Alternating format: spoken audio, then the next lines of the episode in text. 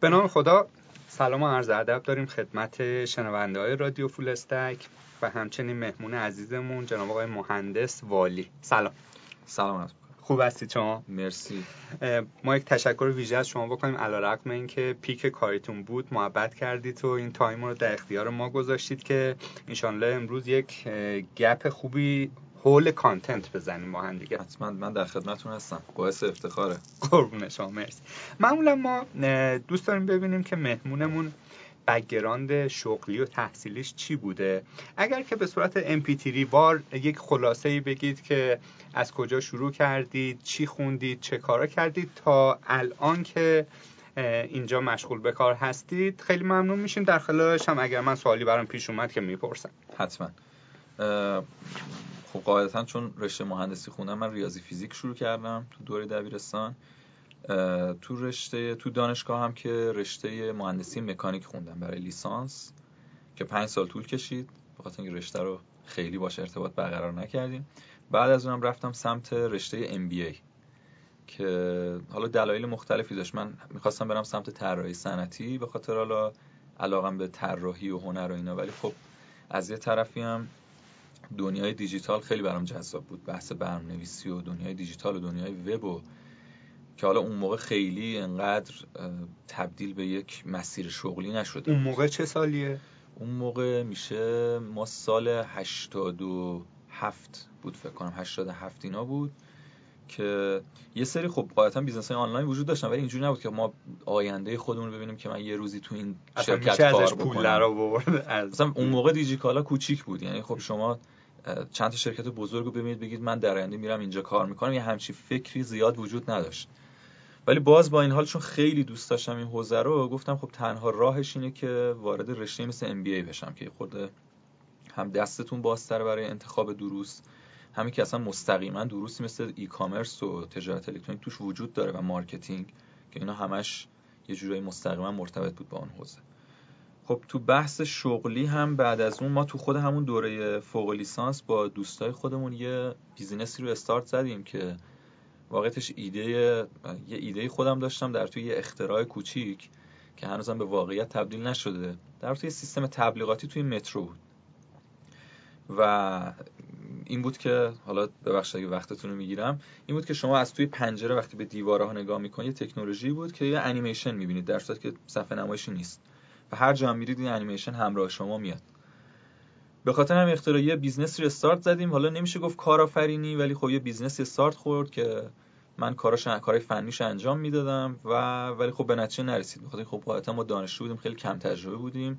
نتونستیم پروژه بگیریم با چند تا شرکت صحبت کردیم. از جمله گلستان و شرکت خیلی بزرگ کم کاری بکنیم. ولی خب متأسفانه نتونستیم پروژه بگیریم. که منجر شد به اینکه کلا قضیه کنسل بشه. خب بعد من یه سوال بپرسم. فرمودید M BA گرایش های مختلفی داره. کدوم گرایشش؟ من که حالا رسمیش خب general بودم. یعنی خب. MBA general بودم. ولی خب اکثر دروسی که می‌گرفتم تو حوزه marketing و e-commerce بود و کارآفرینی. به درس می‌رسه بی تاثیرم نبوده. یعنی الان حداقل که داریم با هم صحبت می‌کنیم دقیقاً. فعالی. یعنی چون درسایی هم که تو حوزه MBA شما تو رشته MBA مطالعه می‌کنید خب حالت کلاس درس سنتی نیست. شما میرید case ها رو می‌خونید مقاله می‌خونید باید بیای خودتون present بکنید باید برید case های مختلف رو بررسی کنید تحلیل کنید. خب نوع درساش هم یه جوریه که به محیط کار نزدیکه. یه مقدار همین که خیلی جذابتر اینجوری چون می‌بینید یه چیزی رو دارید می‌خونید که پنج سال دیگه ممکنه توش قرار بگیرید. توی این صورت مسئله توی این شرایط توی این case قرار قرار بگیرید. یه چیزی نیست که مثل علوم پایه‌ای شما قرار چیزی رو بخونید که قرار بعدا ماشینا انجام بدن حتی. یعنی حتی شما هم لازم نیست چیزی بدونید. مثل ریاضیات مهندسی که ما خوندیم ولی واقعا نفهمیدیم که دقیقا کاربردش چیه. خب اون دروس کمک می‌کرد که یه خورده دیدمون هم باز بشه. هم بشناسیم business های مختلف و هم چالش های واقعی business رو بشناسیم. خصوصا تو درس مثل e-commerce که من انقدر دوست داشتم نمرم 20 شد توش این بود که کل پایه اساسی درس یه سری مقاله بود که ما هر جلسه باید میخوندیم و میمدیم تحلیل می‌کردیم. که این مقاله هم همش case بود. case های واقعی challenge های واقعی اتفاقات واقعی شکست ها و پیروزی ها و چیزهای مختلف که واقعا همش جذاب بود برای ما. و خب این سبک درس هم ماندگاریش توی ذهنم قاعدتا بیشتره. که حالا بعدا توی کارمون شاید بعضی از اون چیزا کمکمون هم حتی کرد. خب اینجا یه سوال برای من پیش میاد. اصلا سوال که نه دغدغه منه. احتمال قریب به یقین اگه اشتباه می‌کنم تحصیل بفرمایید. تعداد قابل توجهی اون از اون کیس استادی یا مقالاتی که میخوندید مرتبط با مثلا یه کشوری مثل امریکا بوده. کسب و کارهای آره، اونجا و بوده. دیگه. و کشورهای دیگه هر جایی به غیر از اینجا. اینجا همون داستانی پیش میاد که ما میریم کلی مثلا کتاب در زمینه استارتاپ می‌خونیم در زمینه فرهنگ سیلیکون ولی, ولی می‌خونیم و اینها. ولی وقتی میاریم اینجا اگر همون جوری بخوایم پیاده بکنیم که نتیجه افتضاح میشه. باز اگر بخوایم به قول معروف بومی سازی هم بکنیم یعنی اینکه از بین بردیمش. مثلا الان بحثی که امروز هست میان میگن اجایل و بومی سازی کنیم برای فرهنگ ایران. خب بومی سازی می‌کنیم همون هیئتی قبلی میشه. با خب. سرعتش کم بکنیم. دقیقا. خب می‌خوام ببینم اون چیزهایی که میخوندید چجوری توی فرهنگ کاری ما می‌تونست پیاده سازی بشه؟ یا اصلا با این حرف من موافقی؟ خب همینی می‌خوام اول بگم. اول همه می‌خوام خود زیر سوال ببرم خود سوال اینکه خب بحث بومی سازی تو محیط ها و صنایع مختلف فرق داره. یه سری چیزا هست بحث سلایق و فرهنگ و دیدگاه های مردم اون منطقه خیلی توش مهمه. یه موقع هست کل صنعت اصلا به اون سلیقه مرتبطه. مثلا فرض کنید بحث فشن بحث مد. خب مد و فشن یه چیزی که وابستگیش به سلیقه خب خیلی زیاده. ولی یه چیزی هست مثل فرزن وسایلی که ما داریم استفاده می‌کنیم الان خودتون نگاه بکنید مثل اسمارت فون خب یه دفعه اون بحث سادگی بحث functional بودن بحث کاربردی بودن انقدر بزرگه و سلیقه میره کنار که اصلا خود محصولات هم با همدیگه تفکیکش سخت شده الان. شما چه هواوی بخرید چه سامسونگ بخرید چه آیفون بخرید شاید از مثلا 20 متری تشخیص نشد ولی خب لباس شما رنگ و همه رو می‌تونید تشخیص بدید. خب تو هر صنعتی فرق می‌کنه و بومی سازی یه جاهایی لازمه یه جایی ممکنه کمتر لازم باشه. ولی خب یه جاهایی مثلا تو همین صنعت خود ما یعنی تو حالا بگیم دنیای دیجیتال و business های آنلاین و اینا یه بخشایش ولی بیشتر مرتبطه. بخشای design یش باز. ولی بخشای راه اندازیش و method ای مدیریتیش و اینا به خاطر اینکه ما خودمونم تازه واردیم توش هنوز ذهنمون شکل نگرفته. درنش method ای خارجی رو بیاریم مثل همین سیستم agile که گفتید. method agile مثلا اینجوری نیست که مثلا تو فرهنگ ما یه چیز متناقضی وجود داشته. مثلا حالا درسته ما یه خورده تنبلتر از اونا هستیم یه خورده کمتر قانون 80 20 تو ذهن ما هست که آقا ایدئال نباید باشه. یه چیزی فقط درست کار بکنه میشه رفت مرحله بعد. آره اینا ممکنه مانع ایجاد بکنه ولی خب در بلند مدت همون متدا رو میشه پیاده کرد. ولی توی دیزاین نه. توی دیزاین آخرش به خاطر اینکه ما اصلا مثال میگم فونت ما فارسی راستچینه نحوه خوندن ما مثلا خود شکل زبان ما و خیلی چیزای دیگه ما متفاوت. قاطعا نمیشه یه دفعه design یه سایت خارجی و ما عینا بیایم copy paste مثلا راستچینش بکنیم برش گردونیم. font فارسی بزنیم بگیم این design الان بومی سازی شد. خب تو اون بخشا باید یه مقدار بحثای بومی تحقیقاتش بیشتر باشه. ولی در کل من معتقدم که خیلی تو بخش مدیریتی و بخش technical بحث بومی سازی رو وارد نکنیم بهتر یعنی همون الهام بگیریم شاید بهتر باشه. خب ما الان چون بحث دانشگاه اینجا مطرح هست یک سوال دیگه بپرسم و یک جنبندی ازش داشته باشیم. خب فرمودید رشته مکانیک اونقدی شما رو جذب خودش نکرد ولی MBA خب همون چیزی بود که الان حداقل داره چیزایی که خوندید تئوریک دارید عملی یا آزمون و خطا می‌کنید یا دقیقا همونا رو پیاده می‌کنید. نه هر کدوم از این رشته ها حالا MBA رو توضیح دادید مکانیک کمتر. آیا اصلا مکانیک کمکی کرد توی این مسیر شغلی که شما طی کردید؟ من یادمه با یکی دیگه از مهمون هایی که صحبت می‌کردیم مکانیک خونده بود ولی کارش چیز دیگه ای بود شبکه بود. ولی می‌گفت اصلا تو زندگیم خیلی کمکم کرده مکانیک. در واقع هدف از پرسیدن این سوال اینه که اگر یه مخاطبی الان ما داریم که مکانیک می‌خونه و خوشش هم نمیاد و مثلا علاقمند وب هست آیا ناامید شه یا نه؟ این چیزهایی که می‌خونه بالاخره یه جایی ممکنه به دردش بخوره.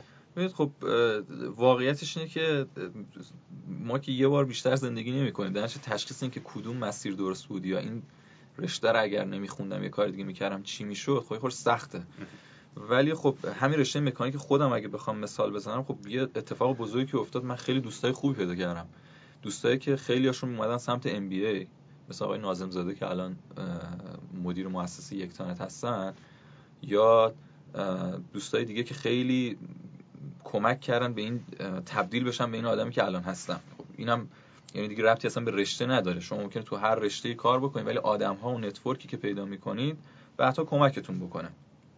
خود رشته مکانیک به طور خاص به خاطر اینکه خودم رشته. من کلا ریاضی فیزیک و بحث اینجوری دوست داشتم. عاشق ریاضی بودم عاشق فیزیک بودم.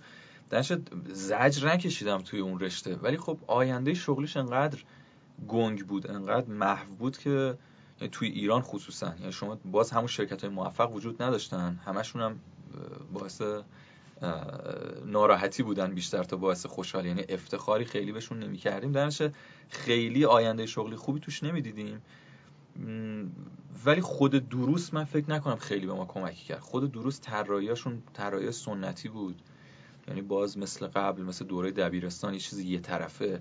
یعنی ما خیلی از اسکیلا هم یاد نگرفتیم. یه موقع شما رشته رو دوست ندارید ولی یه سری اسکیل یاد می‌گیرید. مثلا میگن تیم ورک یا مثلا سخت کوش بودن. یا مثلا یه سری خصوصیات شما یاد می‌گیرید که باز ربطی به درس نداره. ولی اونا رو هم ما خیلی یاد نگرفتیم. یعنی متدای درس دادن متاسفانه توی لیسانس یه جوری بود که از جنبه های مختلف خیلی به ما کمکی نشد. از این نظر آره. یعنی حتی ممکن شما رشته هم که دوست دارید بخونید ولی به خاطر متد اشتباهی که به شما درس داده میشه یا درسایی که قدیمی مثل رشته کامپیوتر فرض کنید. یا به شما مثلا فورتران یاد بدن یا مثلا یه چیزی یاد میگم آقا من نمی‌خوام اینا رو یاد بگیرم می‌خوام برم مثلا پایتون می‌خوام برم جاوا می‌خوام یه چیزی که ترندیه. خب اونجا هم ممکنه اتفاق بیفته. لزوما رشته که دوست دارید به شما ممکن نیست کمک بکنه. باید خود اون روش خود اون استاد هم به شما کمک بکنه. خیلی هم عالی. خب الان ما در محل شرکت نبزی نو هستیم خدمت شما. کارش چیه؟ چی کار می‌کنه؟ محصولاش چیه؟ اگه بخوام حالا خلاصه توضیح بدم نبزینو بیشتر شبیه حالا بگیم شاید بزرگ نمایی باشه شبیه مغز بیشتر. یعنی خب ارگانهای دیگه بدن رو خودش با وجود که داره ولی اون هسته اصلیش نیست. هسته اصلی نبضی‌نو کارش فکر کردن کارش مدیریت پروژه است. کارش ایجاد پروژه است. کارش کمک کردن به پروژه های دیگه است که مسیر رو بهتر برن. حالا این چجوری بروز پیدا کرده؟ به شکل سرویس ها و خدماتی مثل حالا بیشتر تو حوزه content marketing بحث SEO و PR که اینا واقعا توش مغز لازمه. یعنی اینکه باید فکر بشه برای بحث PR باید فکر بشه. همینجوری نمیشه یه چیزی الهام گرفت copy paste کرد انجام داد. بحث SEO همینطور. SEO دیگه از اون حالت فنی اومده یه حالت فکری شده برای پاسخ دادن به سوال. باید فکر کرد نه اینکه copy paste کرد. یا پروژه هایی که خودمون اصلا ایجاد کردیم از صفر مثل چطور dot com که ما خودمون از اون نطفه استارتش زدیم تا الان که الان هم داریم مدیریتش می‌کنیم و داریم نگهداریش و رشدش و همه چیش دست ماست. این کلیت نبضی‌نوست ولی خب میگم اگه بخوایم به تصویر بکشیمش توی بدن اون بخش مغز بیشتر. خب این اتاقی که ما داخلش هستیم خارجش تیم شما نشستن. ما قبل از اینکه ضبط رو شروع بکنیم خب داشتیم بین بچه ها قدم می‌زدیم. من همینجوری یک سرانگشتی حساب کردم یک تلفیقی از هم نیروهای خانوم شما توی تیمتون دارید. هم آقا اگر اشتباه نکنم تعداد خانوما میچربید. آره دلیلش چیه؟ آیا مثلا چون تو حوزه کانتنت شما بیشتر فعال هستید خانم ها از دقت دقت که شکی نداریم از من شما حداقل دقتشون بیشتر اون دقت هست یا نه؟ مثلا توی چطور اگر شما دارید کانتنت تولید می‌کنید خب بعضی از محتواها ذاتا ظریفه یا خانومانه است یا دخترانه است. آیا اون بی تاثیر بوده یا نه؟ اصلا جذب نیروی خانم راحت تره. چی جوریه؟ ببین واقعیتش تو اینکه آدم می‌خواد یه نفر انتخاب بکنه اصلا بحث جنسیت برای مطرح نیست. یعنی که بگیم خب بریم سراغ کاندیداهای خانوم به خاطر این دلایل و بایاسای ذهنی. نه اصلا اینطوری نیست. ما واقعا هر جاب اوپنینگ و هر موقعیت شغلی که ایجاد میشه ما یه سری خصوصیات رو در نظر می‌گیریم. دیدیم تو همین آیای قدیمی نگاه کنید مثلا یه خانم جوان مجرد مثلا خب شغل رو توصیف کنید. اون آدم رو توصیف باز نکنیم اینو. آره. نه حالا مثلا نه این نه به خاطر بحث چیز. بحث مثلا کلا می‌خوان یه منشی یا یه کسی که فرانت اند بیزینسشونه یه خانوم باشه. این حالا چیز موردداری نیست. ولی خب برای شغل ما اصلا بحث جنسیت واقعا هیچ ربطی نداره. یعنی ما یه سری خصوصیات می نویسیم یه سری تخصص ها می نویسیم یه سری چیزهایی که برای اون شغل لازمه. خب هر نوع کاندیدایی ممکنه بیاد سمت ما.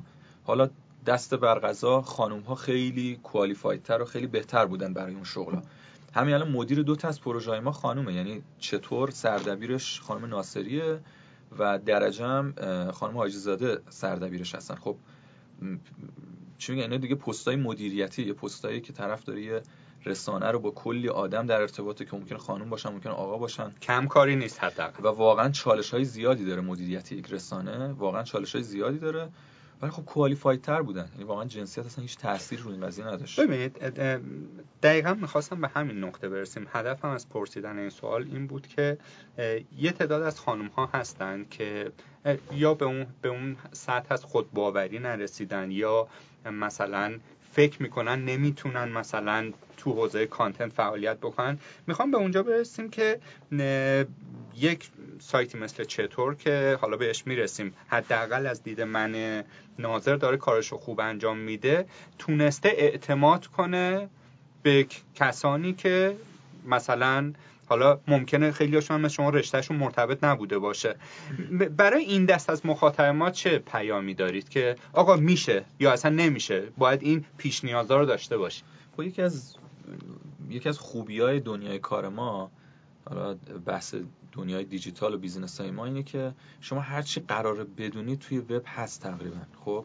یعنی شما اگر یه روزی تو خونه از شغلت مثلا نجارید یا نمی‌دونم مهندس مکانیکیت یا هر چیزی هستید تصمیم بگیرید که آقا من سال دیگه می‌خوام فرضا digital marketer بشم یا فرضا تولید کننده محتوا بشم یا فرضا یه چیز دیگه یه موقعیت شغلی دیگه تو این فضا تمام اطلاعات مورد نیازتون توی وب در دسترسه یه،, یه سری تجربیات ناگفته و یه سری چیزای محو آره تو هر سنتی هست ولی بخش اعظم اون چیزی که می‌خواین توی وب هست. البته به شرطی که زبان انگلیسی بلد باشی آره زبان انگلیسی خب میشه گفت یه الزامه چون نه به خاطر اینکه محتواش توی فارسی نیست ولی خب اونجا انقدر تنوع انقدر دسترسی بیشتره و تعدادش بیشتره که خب قدرت انتخاب شما بیشتره دیگه. شما با هر متدی مثلا ویدیو می‌خواین مصرف کنین هزار یک مدل سبک ویدیویی آموزشی هست. می‌تونید کورسای مثلا سایت کورسرا باشه می‌تونه یودمی برید از اون سایت ها هر وقت خواستید ببینید می‌تونید برید ویدیوهای یوتیوب ببینید. هر جوری هست می‌تونید آموزش رو ببینید. قاعدتا زبان انگلیسی خب کمک می‌کنه. خیلی سرعت شما رشد میده. ولی الان هم اگه دقت کنید زبان فارسی هم زیاد شده. خیلی از این کورس ها رو اومدن زیرنویس کردن ترجمه کردن یا نمونه‌های فارسیشو ساختن. بازم تو فارسی هم الان دست خیلی زیاد شده و گزینه ها زیاده. مثل قبل نیست مثل مثل 5 سال قبل 10 سال قبل نیست. بنابراین هر کسی می‌تونه استارت بزنه و واقعا میگم این رو که بجز یه سری اسکیل درونی این که آدم به جزئیات توجه کنه یه خورده دیتا دریون باشه یه خورده به نتیجه کار اهمیت بده یه سری خصوصیات که اینطوری هست خیلی چیز ژنتیکی و عجیب غریبی لازم نیست برای اینکه وارد بشید به این کار. یعنی همینا همین توجه به جزئیات اینکه اهمیت قائل بشه نتیجه کارتون چیه؟ اگه درون خودتون این رو پیاده, پیاده سازی کرده باشید تو اکثر این شغلا می‌تونید موفق باشید به قله هاش برسید. بله. مرسی. خب ما اگر اجازه بدید وارد مجموع سوالاتی بشیم که مرتبط با استارتاپن. خب به نوعی مرتبط با ماهیت کسب و کار نبزی نوع هم هست. حالا شما برای اینکه اگزاجره نشه گفت نگفتید که مثلا ما به نوعی شتاب دهنده ایده های دیگه هستیم و اینها. استارتاپ خب مبحث حداقل میشه گفت الان ترندی هم هست. خیلی علاقمند بهش هستن اما خیلی چالش هاش رو هم نمی‌دونن و ممکنه خدای نکرده به خطا برن که بعدم نمیاد. توی این بخش بیشتر صحبت کنیم و تجربیات بیشتر تلختون و کمتر خوشایندتون رو با ما شیر کنید. اول ببینیم تعریف شما از استارتاپ چیه؟ خب توی کتاب های دانشگاهی و اینا که میریم می‌خونیم میگن یک تعداد آدمی که دوره هم جمع میشن در شرایط عدم قطعیت یک محصولی که ترجیحا مرتبط با فناوری باشه و اسکیلبل باشه و اینجور داستان ها می‌خوام ببینم تعریف شما هم از استارتاپ یا یک کسب و کار نوپا همینه یا تعریف شخصی خودتون رو دارید؟ حالا من که نشستم یه تعریف شخصی برای خودم درست کنم ولی خب ذهنیتمو من براتون توصیف می‌کنم. این تعریف هایی که میگن خب عمدتا درسته یه برایندی از یعنی به جایی که اول استارتاپ تعریف بشه بعد استارتاپ ها ایجاد شن استارتاپ ها ایجاد شدن بعد اومدن تعریفی ساختن. گفتم استارتاپ ها احتمالا تو حوزه فناوری هن احتمالا چند نفرن که با عدم قطعیت بالا اومدن. یه چیزی از یه ایده شروع میشه. یا مثلا اینجوری باید invest بشه. یعنی اگه هیچ investment ی روش صورت نگیره یه خورده از فضای استارتاپ میاد بیرون. یعنی چند نفر یه business ی شروع کنن scale نشه مثلا یه local باشه یه سرویسی بده نمیشه استارتاپ. باید حتما خیلی scalable باشه باید حتما روش invest بشه و داستان دیگه. ولی خب از نظر من بزرگترین خصوصیت یا تفاوت استارتاپ با یه business عادی با یه business دیگه بحث سرعت رشدشه و تفکر اون مدیرانش. یعنی خب بحث رشد و رشد حالا بگیم انفجاری رشد خیلی سریع و اون تفکری که پشت این قضیه هست تبدیل می‌کنه یه موضوع به استارتاپ. تفکر چیه؟ تفکری که باید ریسک پذیر باشه تفکری که باید به قول معروف با سر بریم تو مشکلات. یعنی اینجوری نیست که آروم آروم و خیلی دیگه حساب شده و صبر کنیم ببینیم چه اتفاقی میفته و اینجور تفکرها نیست. یه تفکریه که صورت مسئله رو پیدا می‌کنه و با کله میرن سمتش. یعنی دیگه به این فکر نمی‌کنن که الان زخمی میشن یا الان اشتباه می‌کنن. و هدفشونه که اون رشد کنه. خب این سبک business ها رو ما میشه من به نظرم میشه گفت استارتاپ. خب همین باعث میشه یه سریا خب برم بیرون. یه سری میگن ما اولین استارتاپ بودیم ده سال پیش استارتاپ بودیم الان تازه داریم investment جور می‌کنیم نمی‌دونم می‌خوایم رشد کنیم. خب این استارتاپ نبوده. شاید الان داره استارتاپ میشه. ولی اون تفکر پشتش نبوده. وقتی شما ده سال یه business ی یا به قول معروف آب باریکه‌ای بوده داشته کار خودش رو می‌کرده و بعد ده سال یه دفعه به خاطر ترندایی که شما می‌خواید رشد بدید تا الان شما استارتاپ نبودید. الان دارید استارتاپ میشید. پس این سرعت رشد و این تفکر به نظرم باعث میشه یه چیزی بشه اسمش رو گذاشت استارتاپ خیلی هم عالی. خب ما پیش از این داشتیم با هم دیگه گپ می‌زدیم. طبق فرمایش شما شما یکی اولین یا یکی از اولین نیروهایی بودید که مثلا راکت اینترنت برای بامیلو جذب کرد. توی یک تانت مدتی فعال بودید. یعنی می‌خوام بگم که تو اکوسیستم استارتاپی ایران حداقل تو برندهایی که همه نمیگیم برندهای محبوب. برندهایی که همه می‌شناسن بودید. خب الان هم یک برند اصلی برای خودتون دارید که چند تا بچه داره زیر مجموعش. می‌خوام ببینم که به صورت یک بحث کلی این رو پاسخ بدید بعد یواش یواش واردش میشیم. اکوسیستم استارتاپی ایران رو الان سال 97 چی جوری می‌بینید؟ شما یه لگت زدید به لونه زنبور. واقعیتش قضاوت کردن در مورد تک تک استارتاپ سخته. یه چیز کلی گفتن سخته. خوب و بد همیشه همه جا هست. ولی خب اگه بخوام یه آماری یه نظر کلی در مورد وضعیت اکوسیستم بدم چیزی که دارم می‌بینم هدر رفتن پول و سرمایه و در واقع داشته های business ها و آدم ها و نیروی انسانیه. یعنی این موضوع خیلی زیاد شده که بودجه های marketing داره به شدت هدر میره به خاطر اینکه تفکر اشتباه پشتش بوده. یه سیستم های ایجاد شده حالا ما بهشون میگیم شتاب دهنده یا هر چیز دیگه ای حالا incubator accelerator یا هر چیز دیگه ای که دارن به جای اینکه یه محیط حاصل خیز باشن یه جورایی باعث شدن که ایده ها بسوزن یا آدما درست پرورش پیدا نکنن. خب این ایرادا خیلی زیاده برای ما. خب اشکالی هم بهش وارد نیست به خاطر اینکه خب ما هر موجودی نمی‌تونه از وسط چی میگن life cycle ش ایجاد شه. باید از بچگی شروع کنه. تو دنیا خب این اتفاقا به مرور افتاده. مثلا یه accelerator یه دفعه تصمیم یه بانکدار یا یه مثلا آدمی که توی بازار ثروتمنده نبوده که آقا ما امشب یه accelerator بزنیم.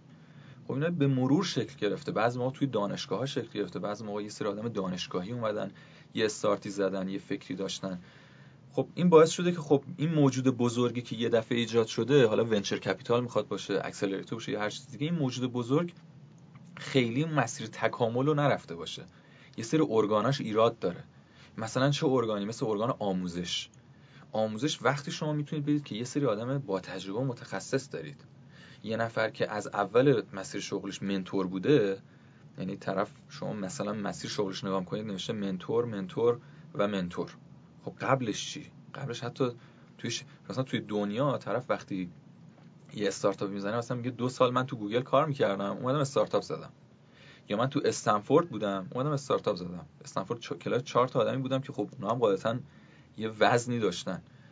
یا خیلی از آدمایی همونجا نشسته آره. باشی یه چی یاد گرفتی. آره همونجا دیوار رو نگاه کردی تنفس تو محیط خودش یه یادگیری داره.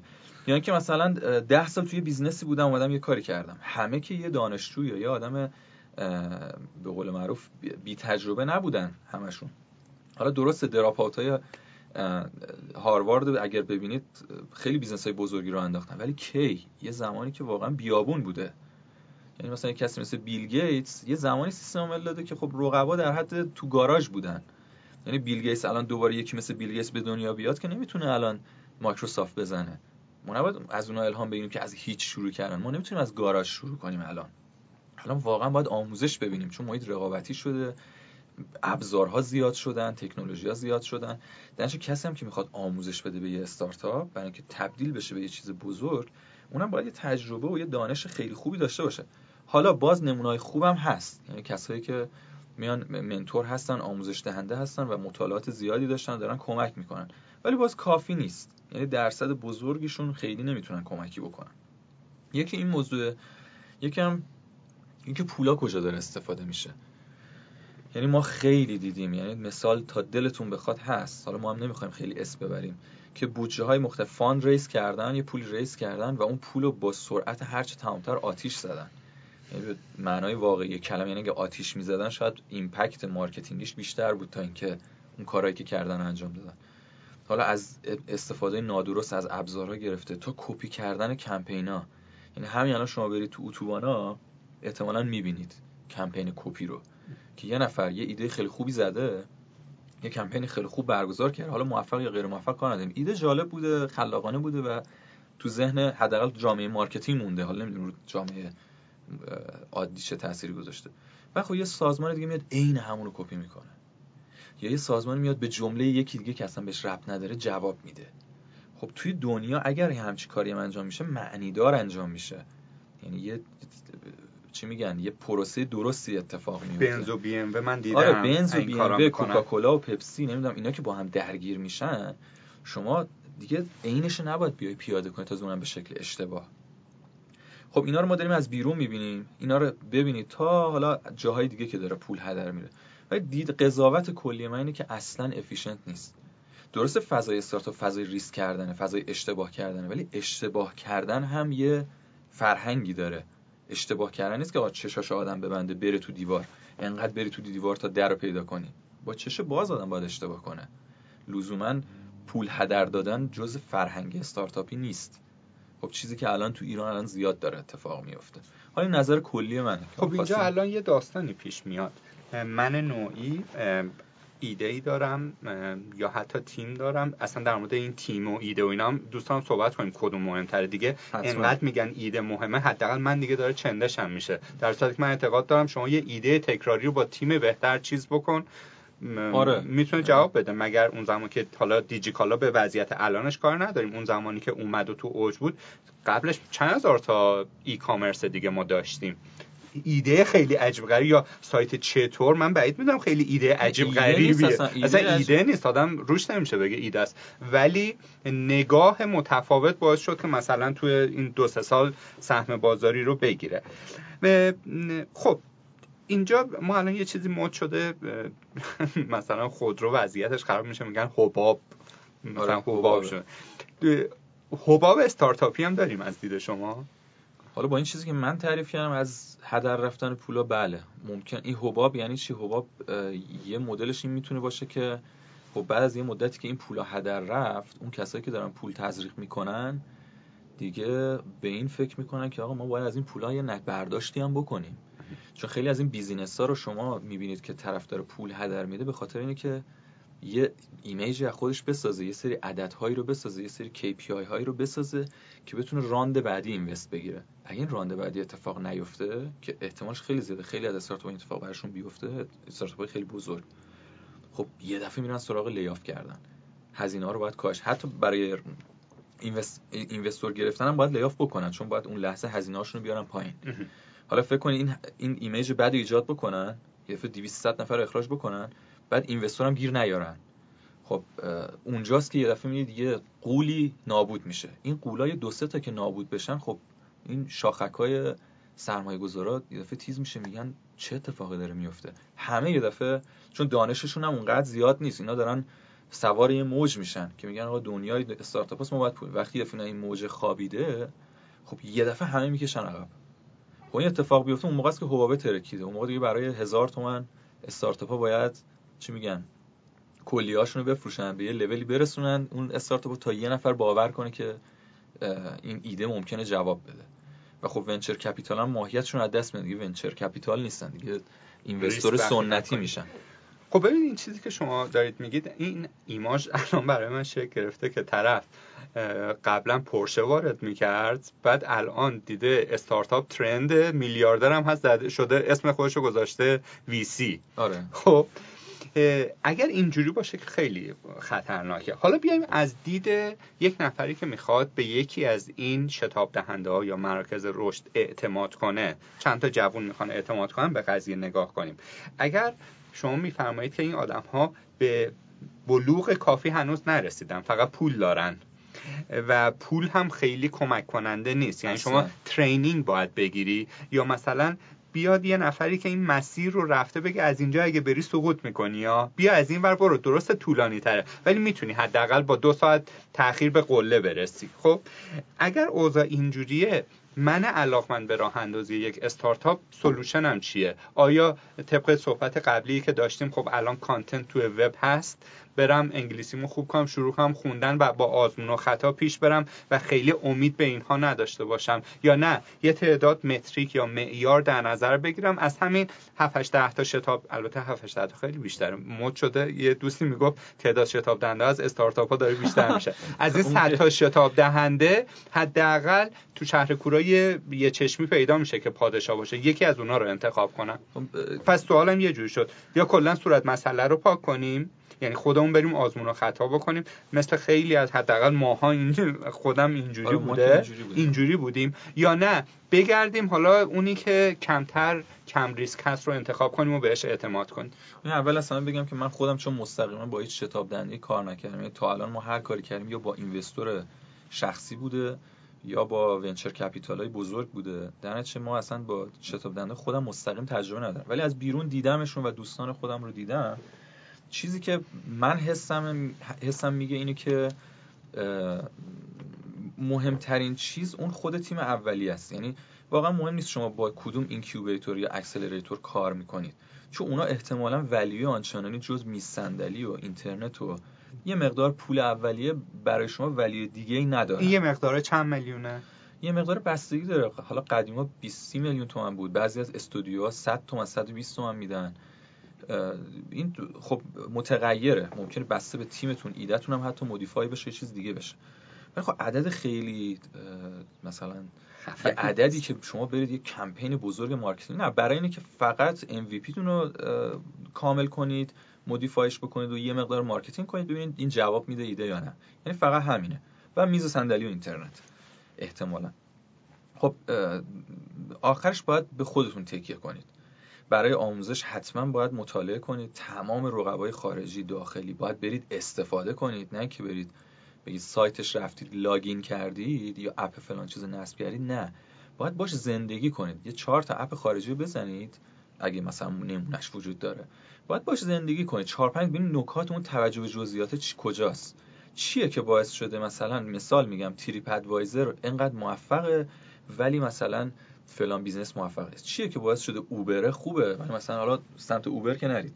چون یه چیز دورهمی نیست شروع کنید. ولی حالا business های کوچیکتر. باید بتونید این چی میگن مو رو از ماست بکشید بیرون. این فقط وقتی اتفاق میفته که یک مطالعتون زیاده.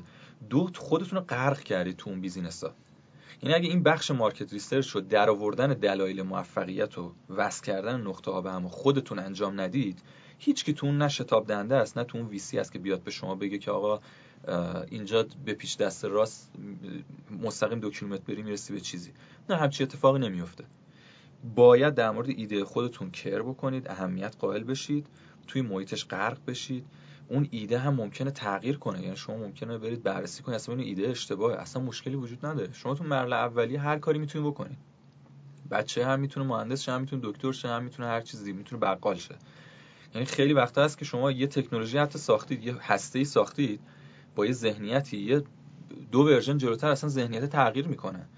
یعنی همون ابزار است همون asset ا رو دارید استفاده می‌کنید ولی یه خورده با تغییر یه خورده business تون رو شیفت دادید از این اتفاق زیاد افتاده. یکی با میوه شروع کرده داره اقلام پروتئینی هم میفروشه. یکی با دو... کالای دیجیتالی شروع کرده الان داره فشن هم میفروشه. یکی دیگه نمی‌دونم از تعمیرات خونه شروع کرده الان کارواش هم داره. خب؟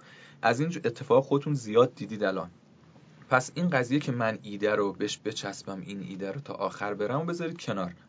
باید برید مانیتور کنید محیطو ببینید چی درسته سعی و خطا بکنید. آخرش همه کار رو باید خودتون انجام بدید. و خب قاعدتا وقتی قرار همه کار رو خودتون انجام بدید خب هم تیمیاتون هم مهمن. این کسایی که کوفاندرن اگر اونا هم مثل شما این ارق ملی و به قول معروف پشن و تعصب و غرق شدن نداشته باشن هیچکی با چهار ساعت کار در هفته و اینکه شب من بهش فکر می‌کنم و نمی‌دونم حالا شما بگید من چیکار کنم من همون کارو می‌کنم و اینا با این تفکرات یه تیم شکل نمی‌گیره تیم اولیه. این از همین الان بدون محکوم به شکسته. استارت نزنید خیلی بهتره. برید یه جا کارمند بشید. مثلا پنج سال دیگه با تیم بهتر شروع کنید خیلی بهتره. خب اینا چیزایی که به ذهن من می‌رسه برای کسی که دارن تازه شروع می‌کنن. خب همین الان که بحث تیم به میون اومد ما در معرفی شما نوشتیم که خودتون فرموده بودید بزرگترین چالش هر کسب و کار و استارتاپی افرادن بعدش آموزش اون افراد. خب خب جمله های الهام بخش و اینها هم تو این زمینه کم نداریم. مثل مثلا آقای برایان تریسی که میگه شرکت های نامبر وان نیروهای نامبر وان دارن شرکت های نامبر تو نیروهای نامبر تو شرکت های نامبر تری محکوم به فنان چون با نیروی درجه سه اصلا آره. نمیشه هیچ کاری کردش. خب این یکی از اون چیزهایی که من ابتدای صحبتم اشاره کردیم. تو مقالات خارجی و اینها ما می‌خونیم. آره افراد افراد خیلی تعیین کنندن خیلی مهمن. اما یک چیز رو هم ما فراموش نکنیم. ما توی سیلیکون ولی داریم زندگی نمی کنیم ما توی یک گربه ای به اسم ایران داریم زندگی می کنیم با مختصات خوب و بد خودش. با خروجی هایی که دانشگاهاش میدن اصلا من نمیگم خوبه یا بده. با فرهنگ کاری که قالبه خب حالا آیا با این چیزهایی که من میگم حالا شما بگید که آیا اصلا خوبه یا بده؟ دارم هوشمندی می‌کنم از زبان شما حرف خودم رو بگم. مخاطب نیاد منو به واده انتقاد بگیره. با این تفاسیر آیا میشه اون افرادی که شما میگید خیلی مهم من و اینها اصلا آموزش پذیر هست اون آدمه یا نه؟ از اگه پیداش کنیم. این خب آموزش تو هر حوزه فرق داره. مثلا تو حوزه ما من گفتم همه اطلاعات توی وب هست. خیلی هم یه سری مسائل پایه‌ای شاید توش لازم نباشه برای اینکه برین وارد شید تو این حوزه. ولی وقتی دارید تو فضای استارتاپ کار می‌کنید وقتی قرار یه چیزی خلق کنید خب یه سری خصوصیات فراتر از فقط چهار تا ویدیو و مقاله و market research لازمه. اولین خصوصیت حالا که قبلش گفتم بحث تعصبه بحث اهمیت قائل شدنه که بدونید این فرزند شماست. یعنی این چیزی نیست که دارید در کنار یه شغل دیگه انجام می‌دید یا اگه شد شد اگه نشدم نشد. خب در صورتی این امکان پذیره یعنی مستقل است که کجای کره زمین زندگی می‌کنید. یعنی تو سیلیکون ولی هم یکی باشه که care نمی‌کنه براش مهم نیست اون ایده یعنی زندگیش نیست عمراً نمی‌تونه موفق بشه. اصلا مهم نیست کی کنارشه بهترین آدما کنارشن. وسط سیلیکون ولی با یه network خیلی خوب داره زندگی می‌کنه هر اطلاعاتی بخواد از همون نفر بغل دستش می‌تونه بپرسه. بازم اگر اهمیت قائل نشه فرقی نمی‌کنه. دسترسی به اطلاعات هم که گفتیم هم همه دارن. یعنی واقعا information همه جا هست و اکثرش نیاز به بومی سازی نداره آنچنان. حتی تو بحث design هم الهام گرفتن خیلی میشه الهام گرفت. چون بعضی چیزا دیگه به چی میگن؟ مسائل بنیادی انسانیه دیگه. ربطی باز به location نداره. بحث فونت و راستچین بودن و روانشناسی رنگ ها اینا ممکنه فرق کنه. مثلا شاید رنگ سبز توی کشور حس منفی بده. ما نمی‌دونیم. باید بره market research کنه. خیلی از اون case هم که خوندم در رابطه با تجارت الکترونیک همین بود. تو UI بعضی شکست خورده بود. مثل یاهو که از علی بابا شکست خورده بود توی چین با هم دیگه تقریبا یه business های شروع کردن. اون B2B رو ولی سر UI شکست خوردن. چون خارجی اصلا نمی‌فهمید UI شلوغ دوست دارن چینیا می می‌گفت ساده و تمیز و polish شده و minimalist و این حرفا. ولی خب شکست خورد به خاطر اونا شلوغ دوست داشتن. حالا اون تحلیل اون مقاله بود. حالا نمی‌دونم چقدر صحت داشته. میگم برای ایران هم همینه. برای ایران به خاطر فضای کاری ما که خیلی وابسته به خیلی از تجهیزات گرون قیمت و ماشینالات و اینا نیست صنعت ما. صنعت ما صنعت انسانیه. یه صنعتیه که همش به صورت صفر و یکه. در چه لوکیشن شما واقعا یه مانع بزرگ نیست. یه بهانه خوبی نیست. یعنی بگه من به خاطر اینکه تو ایران بودم این اشتباه کردم این بهانه خوبی واقعا نیست. یه موقع است به یه چیزای زیر ساختی مثلا میگه آقا اینترنت پرسرعت نیست. دیگه اون بهانه ها هم تقریبا نیست. یعنی ما هم اینترنت خیلی قیمت مناسب داریم. یعنی حتی پکیج ما شاید ارزونتر از خیلی از کشورها باشه. دسترسی اینترنتمون خیلی خوبه. و اینکه حتی یه سری موانع هم شاید کمتر باشه. یعنی تو دنیا شما بحثای پتنت و اینتלקچوال پراپرتی هست. بحثای خیلی قوانین حساسی یه سری جاها هست. مثلا فرضاً شما می‌خواید تو بحث سلامت وارد شید شوخی نیست اصلا. جوری که مثلا یه, ایده بزنیم که آره یه ایده بزنیم که آقا فردا بیایم مشاوره پزشکی بدیم. مشاوره بدیم برای کودکان. شما فقط کافی اسم کودک رو بیارید باید 70 تا certificate رد کنید تا اجازه بدن اصلا وارد همچی business ی بشید. درش من بهانه location رو به نظر بهانه خوبی نمی‌دونم. یه سری جا هست آره. مثلا خب قاعدتا همون بحث سرمایه گذارا و تفکرات سرمایه گذاری گفتیم یه بهانه خوبه. واقعا سرمایه گذارا مثل اونجا کمک نمی‌کنن شما رو یاری نمی‌کنن فقط پول واقعا مطرح نیست. اینجا رو من قبول دارم. اینجا خیلی کمک وجود نداره. باید رو پای خودتون بیستید. ولی تو مسائل دیگه به نظرم اینطور نیست. یعنی اون بحث نیروی انسانی هم که گفتید که خب حالا با این وضعی که تو ایرانیم چجوری آموزش بدیم؟ اینم باز ممکنه آره یه چلنجی باشه. آدمای خوب از شرکت های خیلی خوب میان. ولی این اتفاق هم داره میفته. شرکت ها دارن بزرگ میشن. یعنی این بهانه هم کم کم داره از بین میره. یعنی کسایی که تو شرکت های مثل دیجیکالا بامیلو اسنپ یا مثلا اینجور ابر شرکت ها دارن کار می‌کنن خب ناخداگاه ترین میشن. یعنی اینا کسانی که می‌تونن منبع الهام باشن میشه ازشون کمک گرفت و هرچی هم جلوتر میریم این سعی و خطاهایی که این شرکت ها با عددهای بزرگ انجام میدن باعث میشه اون آدما ترین شن. و این آدما می‌تونن باعث چی میگن الهام بشن واسه بقیه. اگه کورسی برگزار می‌کنن اگه درسی برگزار حتی می‌تونید شما بریم مستقیما بهشون اپروچ کنید و ازشون مشورت بخواین. خب اینم داره کم کم از بین میره. یعنی آدم های اکسپرت کم کم دارن به وجود میان. امیدوارم البته. هم قضیه اشتباه کردن بود که گفتم اگه این اشتباه خوب انجام بشه این آدما هم پنج سال دیگه آدمای خیلی بزرگتری هن. خب اینجا یه بحث پیش میاد و اون هم این که فرهنگ درون سازمانی یعنی فرهنگ سازمانی که شما تو نبزینو دارید با فرهنگ سازمانی که ما تو سکان آکادمی داریم اصلا بحث خوبی و بدی نیست. دو تا چیز کاملا متفاوته و حداقل تجربه من میگه که اونهایی که تو اون شرکت های بزرگ ترین شدن اومدن توی یک استارتاپ کوچیک یا کسب و کار اصلا متفاوتی و جاب فیت به قول معروف نشده و طرف reject شده. برای این چه پاسخی دارید شما؟ خب منظورم رسوندم. من تا یه حدی گرفتم. اینکه شما دارید میگید اون آدم هایی که تو فضای سازمان بزرگ کار کردن ممکنه تو این فضای خوبم train شده. آره یعنی... ولی fit نمیشن. حالا بحثای می‌تونه فرهنگی باشه یا انتظاراتشون باشه یا حتی بحثای محیط کار اینا باشه حالا هر چیز دیگه. آره خب از این چالش هست. یه نکته هم که وجود داره واقعا به هر فردی بستگی داره. یعنی یه سری آدم لازم خصوصیات شخصیشون خب آدمای فلکسیبل ترین آدمای تیم ورکر ترین آدمایی که EQ بهتری دارن با هم تیمی خودشون بهتر ارتباط برقرار می‌کنن. اونا خب یه آدمایی که فیت شدنش هم راحته. به قول معروف مثل یه مایع میمونن. تو هر ظرفی قرار بگیرن اون فضاهای خالی رو پر می‌کنن و کمک می‌کنن. خب یه سری مثلا نه سفت و سختترن. یه جایی که فیت هستن ممکنه ما مورد داشتیم. مثلا آقا اینجا سر کمه. ما کی بود اینجا اومد آقا اینجا چقدر سر کمه؟ من نمی‌تونم اینجا کار کنم. گفتیم خب باشه مشکلی نیست. ما ما که نمی‌تونیم سر زیاد کنیم چون خود, خود بچه‌ها انتخاب کردن. میگم خود بچه‌ها انتخاب کردن اینجوری باشه. میگم از این سبک خصوصیات هم هست که باعث میشه یه چیزی به این سادگی باعث میشه یه نفر فیت نشه. خب محیط سازمانه بزرگ معمولا شلوغه دیگه. یعنی کسی به اون شلوغی باید مثل ما هست که از تهران نمی‌تونیم بریم توی شهر کوچیک زندگی کنیم دلمون تنگ میشه واسه ترافیک. الان داریم نق می‌زنیم ولی بریم یه جای خلوتی بخونیم چقدر اینجا دپرس کننده است. این چالش خیلی متنوع است. که یه نفر فیت نشه. واقعا به فرد بستگی داره. این یعنی لزوما چون از یه ساز نمی‌تونیم بگیم که از یه سازمان بزرگ نمیشه برای سازمان کوچیک آدم گرفت. نه خیلی شده اتفاقا طرف دوست داره چالش رو دوست داره دوست داره خودش تاثیرگذاری کارش رو ببینه. خیلی از دلایلی که از گوگل اومدم بیرون همین بود. که آقا من می‌خواستم نتیجه کار خودم ببینم. نمی‌خوام یکی از اون 5000 نفری باشم که یه کدی می‌زنم که معلوم نیست deploy میشه نمیشه. چه اصلا چه تأثیری گذاشته رو کی. دوست دارم برم توی جایی که وقتی یه کدی زدم مثلا تاثیرش همون لحظه ببینم. خب اینو باعث میشه خیلی ها بتونن بیان fit م بشن.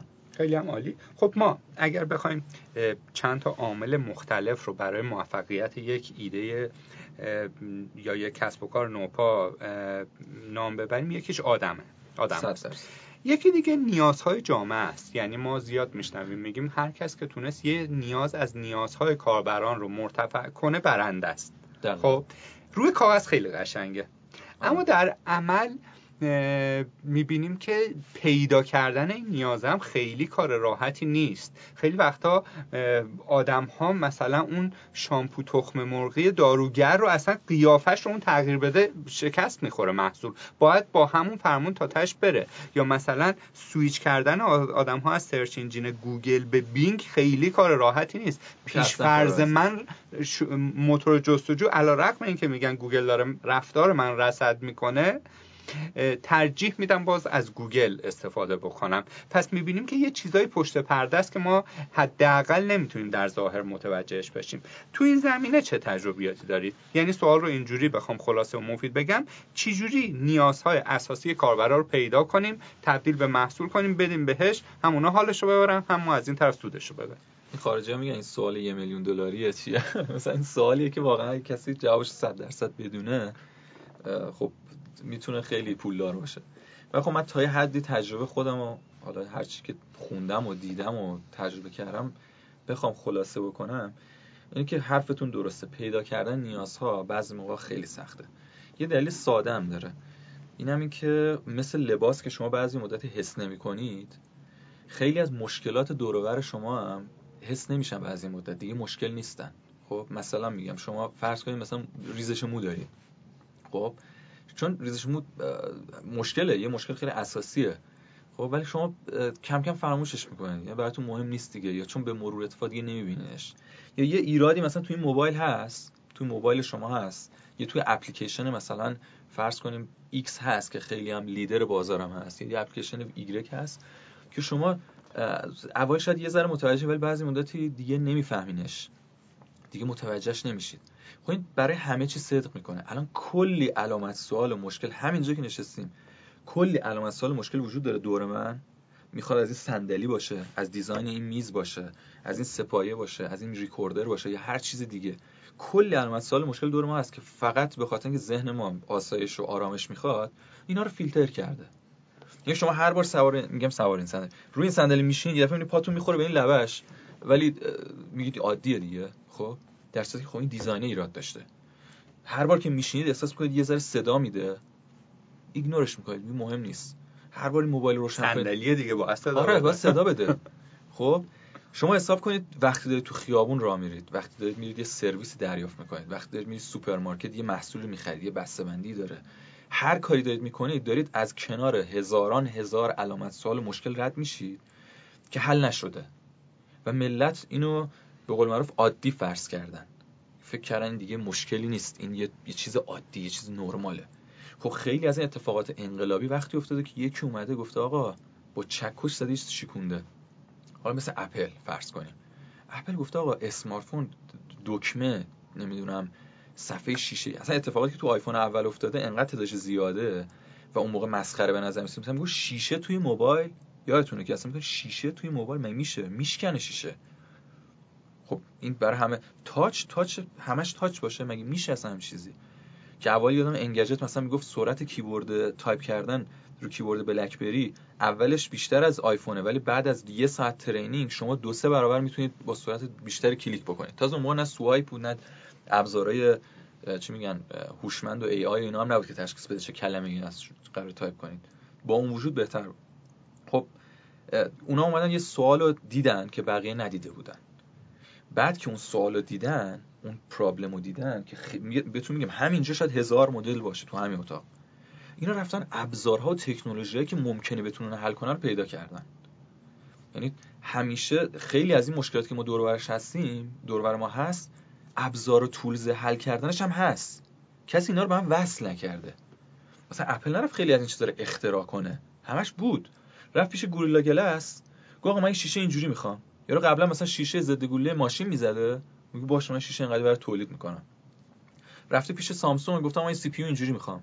رفته پیش مثلا فلانی گفت آقا من یه دوربین اینجوری می‌خوام. بدنه اینجوری می‌خوام. همه ابزارا بوده. تازه اون برای همچین product به شدت پیچیده ای یا لازم کن product های ساده تر ابزارهای ساده تر چه جوریه؟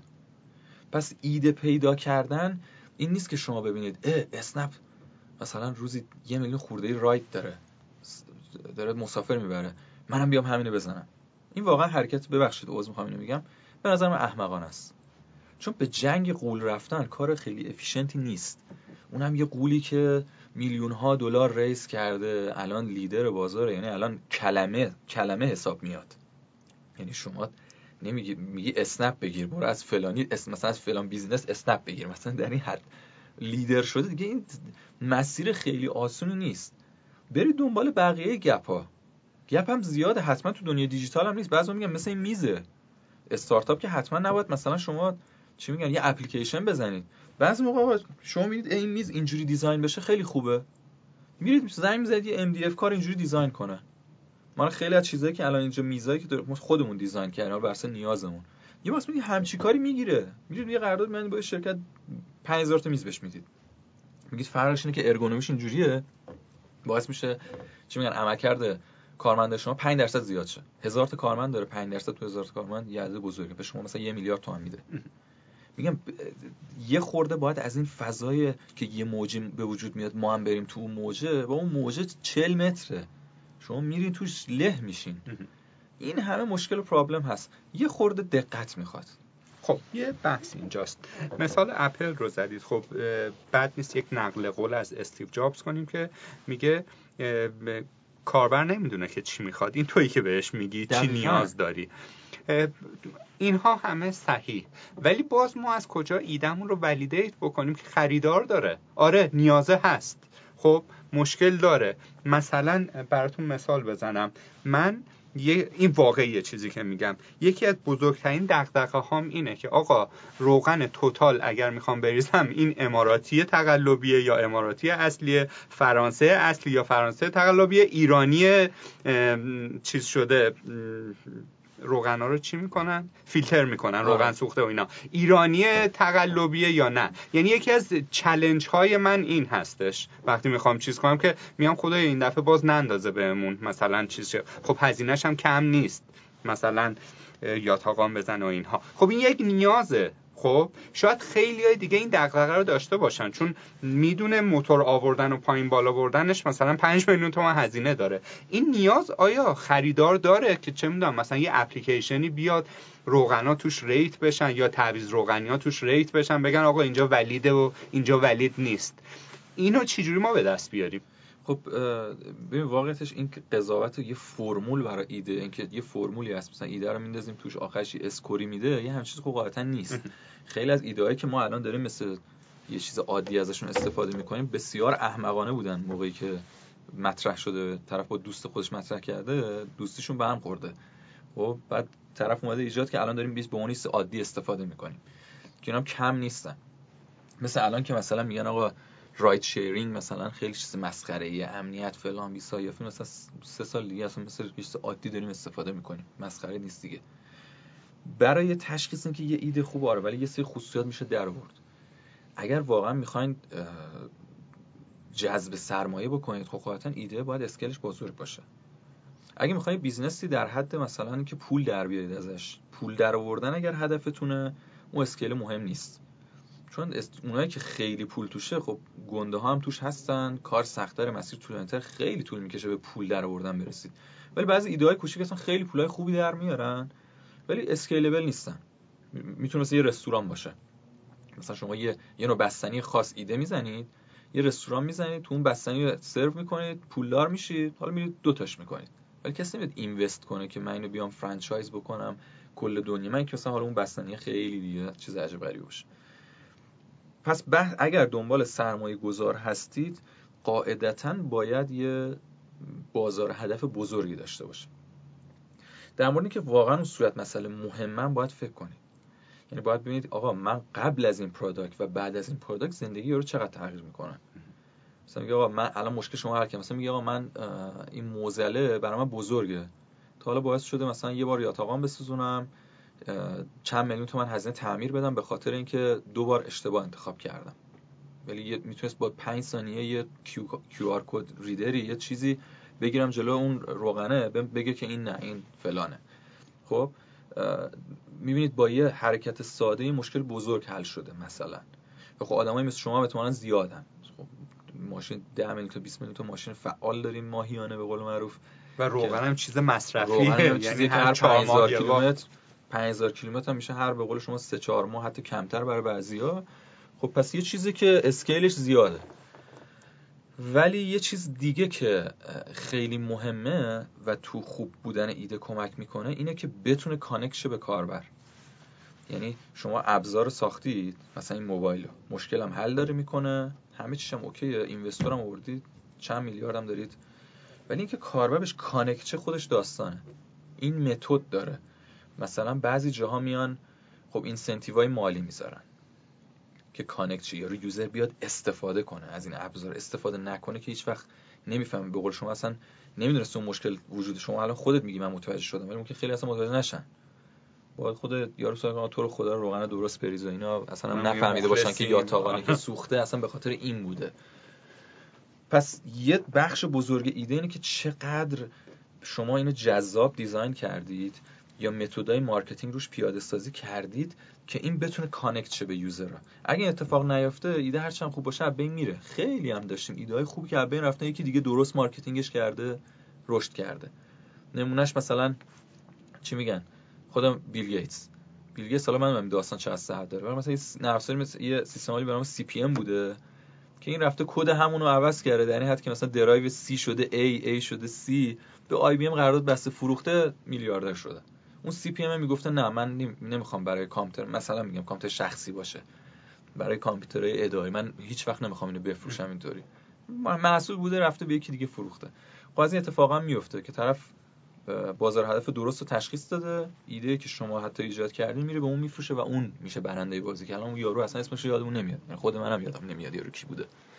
پس این سه تا عامل عوامل که خیلی زیاده. میگم فرمول نمیشه در ولی خب به نظر من اینکه شما مشکلی که حل می‌کنید واقعا مهم باشه. یعنی قبل و بعدش یارو تغییر احساس کنه. اینکه scalable باشه. اگه سرمایه گذار می‌خواین. سرمایه گذار باید یه بازار هدف بزرگی داشته باشه. و اینکه بشه اینو جذابش کرد برای یه نفر یعنی ما شما بگید آقا شاید بگید QR code reader روغن توتال کسی اپشو نصب نکنه. ولی بگید آقا یه ابزار تشخیص واقعی بودن مثلا مواد مصرفی خودروه. یه ذره گسترده ترش بکنید سرویسشو. مثلا طرف که خب باشه من اپو میریزم. فیلتر هوا رو من اپ اسکنر روغن توتال نمیریزم. ولی اپ اسکنر تمام قطعات خودرو که بزنی اسکن بکنی تشخیص بدی شاید این جذاب باشه. این marketing ش راحت تر این ایده. تا اون ایده که فقط روغن توتال با وجود که هم ایده خوبی هم مشکل بزرگی حل می‌کنه. ولی به قول appealing نیست. جذاب نیست که یه نفر بکشه.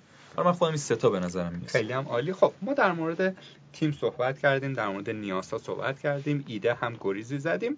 حالا اگر بخوایم از شما خواهش کنیم که لیستوار از مهمترین به کم اهمیت ترین عواملی که منجر به موفقیت یک استارتاپ میشه رو نام ببرید چیا هستن؟ خب زیاد می‌بینیم توی مثلا TED می‌بینیم که میان مثلا presentation می‌ذارن مثلا میگن right time و right place خیلی آره. چیز مهمیه. یه نفر میاد تو شتاب دهنده های داخل خیلی مد ایده میگن خیلی مهمه. خیلی یه آدمایی مثل من میگن تیم مهمه نه مثل من. من هم follower مثلا جیم کالینزم که استاد مدیریت میگه یه چند تا شرکت آمریکایی پیدا کردن اینها محصول نداشتن. گفتن اول میشینیم تیم درست پیدا می‌کنیم. بعد آدم های خوب که پیدا کردیم میگیم خب آقا بشیم دورم ببینیم چی بدیم تو بازار. اون آدم می‌تونه. یا مثلا مدیر عامل پیکسار میگه که اگر یک ایده مزخرف رو بدی به یه تیم خوب دو تا کار می‌کنه. یا درستش می‌کنه. یا شیفت دیلیتش می‌کنه یه ایده بهتر میاره جاش. ولی اگر یک ایده خوب رو بدی به یک تیم بد ممکنه با مثلا اجرای ضعیف اون رو هم از بین ببره. همه اینها هست. دیدگاه شما با توجه به تجربیاتی که تو مجموعه خودتون یا کار با بقیه مجموعه داشتید این مهم ها چیا هستن؟ من واقعیتش چون قبلا هم به این موضوع خیلی فکر کردم الان سوال مثلا الان نیست که شما مطرح کنید. ما خودمون تو این business خب همیشه این سوال تو ذهنمون هست. واقعا چی باعث میشه یه چیزی موفق بشه؟ واقعیتش هیچی جز نیروی انسانی نیست. یعنی هیچی جز نیروی انسانی نیست. چون تمام این عوامل خروجی نیروی انسانیه. مثلا میگه آقا برای موفقیت یک کارخونه ماکارونی چه چیزایی لازمه؟ خب اول ماشینالات خوب می‌خوای مواد اولیه خوب می‌خوای. نمی‌دونم سیستم حمل و نقل و پخش خوب می‌خوای. هزار تا عامل هست که به انسان ربط نداره. ماشینالات در داغون داشته باشیم انسان چیکار می‌تونه می‌کنه خودش مثلا ماکارونی با ظرافت مثلا در بیارون ماشین خوب نباشه تمومه. ولی تو صنعت ما خیلی راحت بگم چون بدیهیه. هر چیزی که اون میگن timing درست ایده خوب نمی‌دونم استراتژی marketing درست budgeting درست یعنی نمی‌دونم پولاتون رو درست هدر اینا که همه همه اینا که دارن میگن خروجی یه آدمه. این چیزی نیست که شما روز اول پلن بریزید بگید من قراره مثلا 15 بهمن سال 1399 اینو launch کنم چون timing درستیه. نه timing درست آدما تشخیص میدن. ممکنه یه رقیبی بیاد بگیم ما چیکار کنیم؟ زودتر launch کنیم. تو این stage اصلا میشه launch ش کرد. MVP شده اصلا میشه کار را میندازه چه جوریه؟ خب این آدما تصمیم می‌گیرن. من به نظرم هیچی جز نیروی انسانی نیست. نیروی انسانی مشکلات ایده رو حل می‌کنه همونطور که گفتید. مشکلات استراتژی marketing تون استراتژی تولیدتون و تکنولوژی که قرار استفاده کنید اونا رو حل می‌کنه. شما از کجا می‌دونید که آقا با PHP قرار بنویسید یا قرار با پایتون بنویسید یا با جاوا بنویسید؟ یه CTO خوب گیر بیارید. دیگه مهم نیست دیگه زبان برنامه‌نویسی چیه. اون خودش تشخیص میده. شاید اصلا تخصصش هم تو قبلا پایتون بوده ولی میگه اینو باید با جاوا بنویسیم. اگه واقعا CTO خوبی باشه خودش تشخیص میده تیمو می‌گیره آدما رو حتی train می‌کنه خودش هم میره مطالعه می‌کنه تمامش میره. خب؟ یعنی شما 20 عامل وجود نداره واقعا یه عامل بیشتر نیست. حالا آره اگر هیچ پولی نباشه اگر نمی‌دونم بازار نداشته باشه ایده اینا باز اگه آدم خوب باشه پولو گیر میاره. یعنی امکان نداره یه تیم خوب نتونه پول گیر بیاره. این خیلی بعیده. یعنی بالاخره یکی اینا رو می‌شناسه تشخیص میده. چون خروجی دارن اینا. یه پلن خوب دارن خوب حرف می‌زنن خوب ایدهشون رو دیولپ کردن. برای هیچی به نظر من جز نیروی انسانی مهم نیست. خب کار خودتون راحت کردید ولی کار من رو به عنوان شنونده سخت. یا آیتم ما گفتیم 10 تا آیتم یه آیتم یا آدم ولی آخه خودش داستان. یعنی همین الان میگه 10 تا آیتم بگو. اگه اون آدم خوب باشه اون 10 تا آیتم پیدا کردم خب می‌خوام دو تا سوال دیگه هم اینجا بپرسم و این بحث رو جمع بکنیم. بریم سراغ digital marketing. اما قبلش یه سری از استارتاپ ها هستند. خب خیلی نیازی به ارتباط با بدن دولتی ندارن. مثلا فرض بکنیم می‌خوایم یه استارتاپ بزنیم در زمینه حمل نقل کالا با کشتی. یا مثلا از حمل و نقل با ترانزیت بیاد از ایران رد شه. یا چه می‌دونم حتی شما پیک موتوری هم بخوای بزنی با شهرداری اون شهرها باید مجوزی بگیری نمی‌دونم اینجور داستان ها از طرفی هم نیاز به توضیح نیست که ما دو تا خواستم بگم مقوله ولی دیدم کم لطفی نسبت به این واژه. دو تا مسئله داریم به اسم رانت و فساد. که اینجا باعث میشه که تو از اون ماهیت استارتاپی و خوبی و اجایلواریت اصلا وارد همون بروکراسی هایی که تا الان شرکت های لخت گنده قبلی بودن بشی. آیا کسی که تو این زمینه ایده داره ولی یه جایی گذرش به سیستم دولتی میفته راهکاری داره که بخواد وارد این سیستم نشه؟ ببینید اول هستم که پیشنهاد می‌کنم به هیچ عنوان نه سمت سرمایه گذاری دولتی و نه سمت سرمایه گذاری سیستم های سنتی بزرگ. سمت اینها نریم. چون تو دنیا اثبات شده. یعنی نه تنها تو ایران تو آمریکا تو سوئد نروژ هر کشوری که بگید بگیم آقا مثلا دیگه لبه تکنولوژی و لبه پیشرفت هستن. تو اونها هم اثبات شده که آقا سرمایه گذاری که منافعش با منافع شما همجهت نیست یا منافع شما رو درست درک نمی‌کنه این درک درستی نسبت به اون سیستم نداره اگر سرمایه گذاری کنه به ضرر شماست و هیچ وقت موفق نمیشه. نمونهش مثلا یه نمونه خیلی باحالی که بود توی آمریکا بحث راه‌آهن بود. می‌گفتن آقا یه راه‌آهن دولت داشت سرمایه گذاری می‌کرد داشت به صورت کیلومتری پول می‌داد به اون شرکته. این شرکت اومد یه چیزی درست کرد مثل رودخونه میسیسیپی هست. به صورت مارپیچی و اینا که پول بیشتر بگیره. چون business model ش بود که هرچی بیشتر طول, بش... طول بکشه و هرچی طول راهن بیشتر بشه این بیشتر پول در میاره. بعد راهن فیل کرد. فکر کن دولت اومد سرمایه‌گذاری کرده بود. این همه پول ریختن یه چیزی مثلا هزاران کیلومتر راهن به درد نمی‌خورد. یه نفر آدم یه حالا به قول اون موقع کارآفرین بگیم اومد با سرمایه‌گذاری شخصی یه دونه راهن صاف از یه خط درست زده بود مثلا. از یه شهر مهم رد شده داره صاف صاف. خب اون باعث شد که اون business ش بگیره.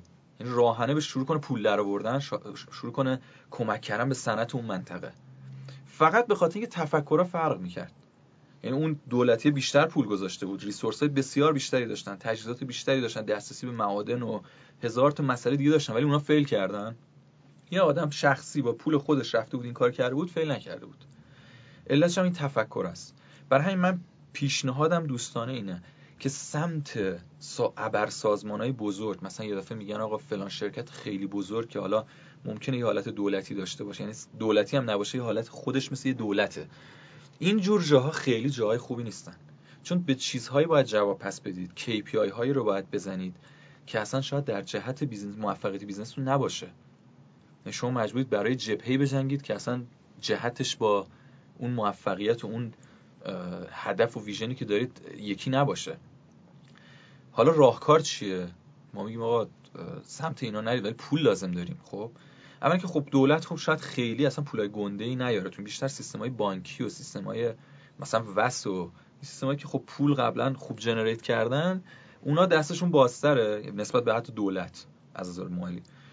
ولی خب یه سری دیگه هم هستن سرمایه گذارای شخصی هن انجلن. که احتمالا دور ما ممکنه باشن. من پیشنهاد اولم اوناست. یعنی اگر تیم خوبی دارید تیم خوبی دارید و مطمئنید به تیمتون بهترین راهکار یا اینه که خودتون از جیب بذارید از اکسلراتوری استفاده کنید که هیچ وابستگی بهش ندارید یا برید سمت انجل اینوستورا. که انجل اینوستورا ممکنه پیدا کنید. کسایی که شاید شما رو زیاد بازخواست نکنن شاید هیچ کمکی نکنن. خب؟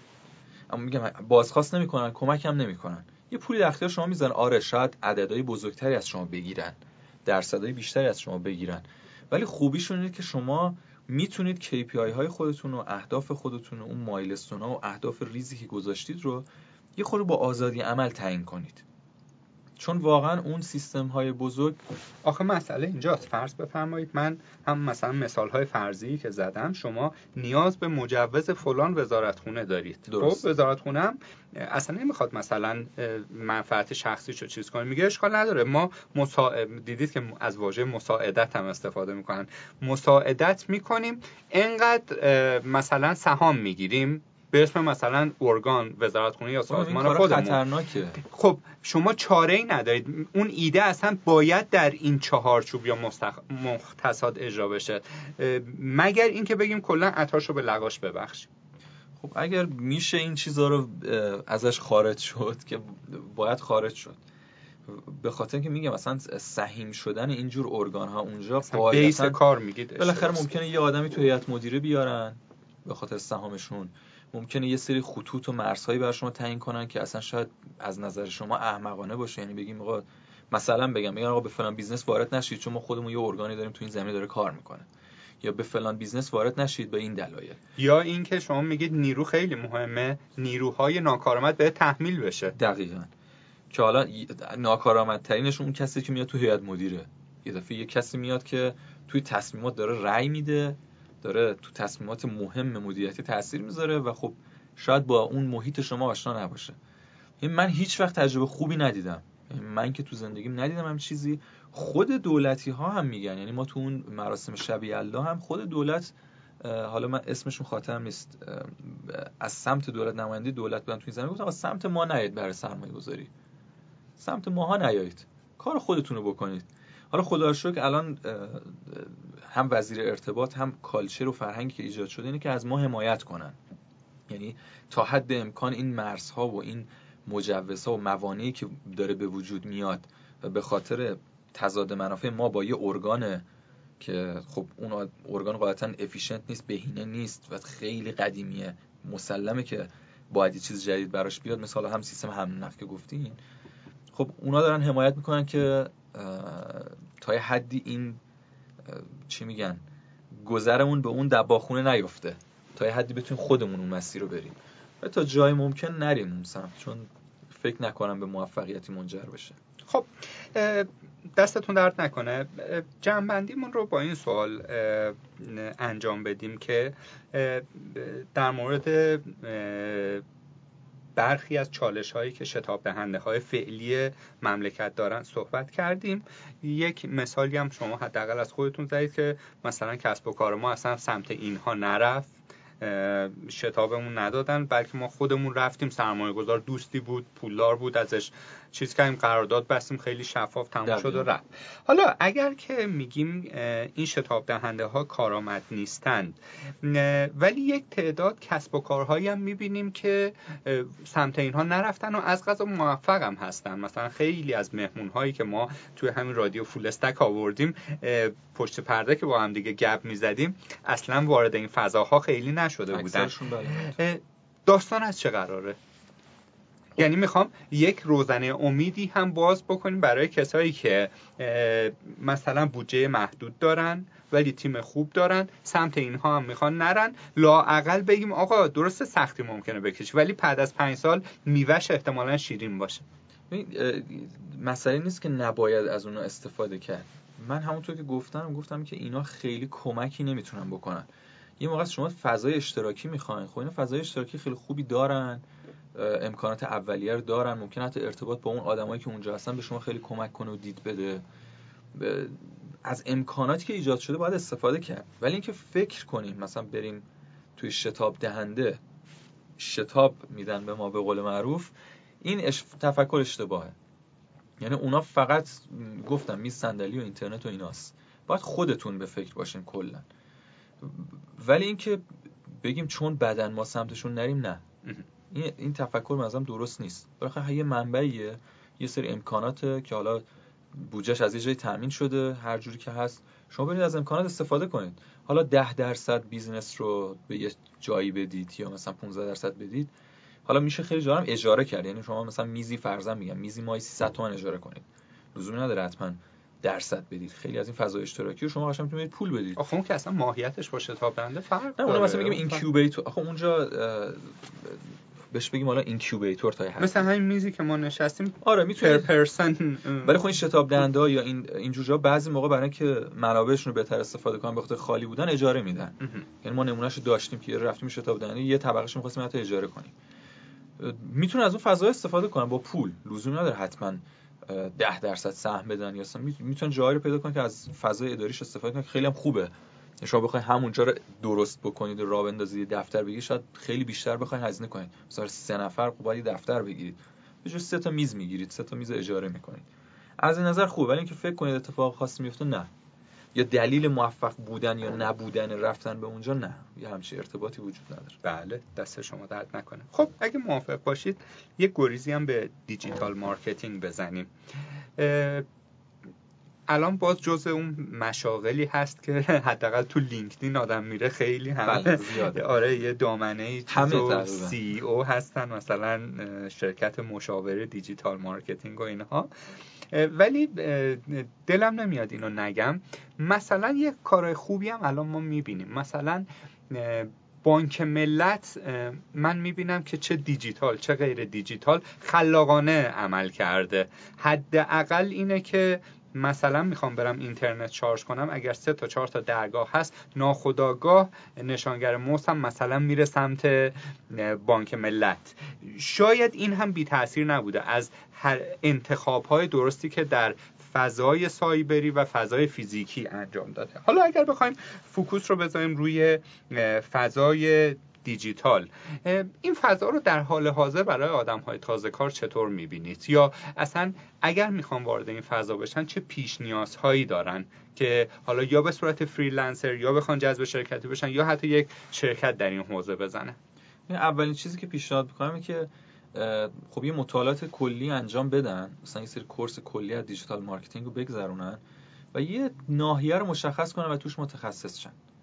یعنی یه مشکلی که وجود داره اینه که خب همه میشه دسته بندیاشو بگید برامون؟ دست بندی مثلا میگم یکی میگه من متخصص SEO ام یکی متخصص performance marketing ام یکی میگه متخصص AdWords ام انواع اقسام ابزار حتی ابزار مثل AdWords مثلا شما تو AdWords اگر متخصص بشید خب یه شغل خیلی ارزشمنده. ولی کلا بگید من کارشناس digital marketing digital marketing خب یه field یه که حالا درست عمقش زیاد نیست ولی مساحتش خیلی زیاده. و ابزاراش هم زیاده. یعنی اون یه wheel ی داره یه چرخی داره که یکی اومده دسته‌بندی کرده بود. مثلا صدها و هزاران ابزار مختلف برای analytics ها برای نمی‌دونم کمپین ساختن ها برای مدیریت شبکه های اجتماعی برای نمی‌دونم هر چیزی هزار یک مدل ابزار داره. اولین پیشنهادم که خب بعد از که یه دید کلی پیدا کردن یکی از این نواحی رو مشخص بکنن و برن توش متخصص شن. این کاری که کمتر آدم می‌کنه. همه میرن همه چی می‌دونن. حالا خارجی ها میگن jack of all trades master of none ما میگم آقا در هر چیزی دستی بر آتش داره ولی هیچ کدوم واقعا متخصص نیست. خب الان ترند به این صورتی خب شرکت ها دیگه اینجور آدم ها رو خیلی لازم ندارن. یعنی درست چند رشته ای بودن و اطلاع داشتن از همه چیز خوبه. شما هم قاعدتا باید همه چی رو بدونید. اگه همه چی رو ندونید که نمی‌تونید انتخاب بکنید چرا ولی تو یه کار خیلی خوب شید. تو یکی از این کارا مثلا بگید آقا من می‌خوام متخصص ادورس شم. ادورس خیلی درآمد خوبی داره. ادورس دلاری داره خرج میشه و خب درصدی commission میدن. خب شما اگه بتونید یه AdWords خوب استفاده بکنید یه contract بگیری حتی remote لزوما حتما full time و نتیجه برای طرف بیاری طرف قشنگ معتاد میشه چون داره نتیجه می‌گیره از شما. و خیلی پول خوبی در میارید. اگه برید تو بحث مثلا copywriting میگه آقا من تو بحث دیجیتال الان copywriting یه بخشی که فوق العاده ضعیفه. خیلی هم بهش توجه اینقدر رفتیم تو ابزارها و عددها و اینا قاطی شدیم که یادمون رفته چیزی که این عددهای خوب ایجاد می‌کنه copywriting ه میشه بی زحمت داخل پرانتز برای کسی که نمی‌دونه چیه تعریفش کنه؟ کپی خلاصه و مفید. حالا copywriting نامش گمراه کننده آره آره. کپی من خودم هم بار اول آره. که این کلمه رو دیدم هیچ سوال برام بود که خب تو انگلیسی هم که همین معنی میده دقیقا اونا هم copy copy ه ولی خب کپی اینجا یه معنی دیگه هم میده.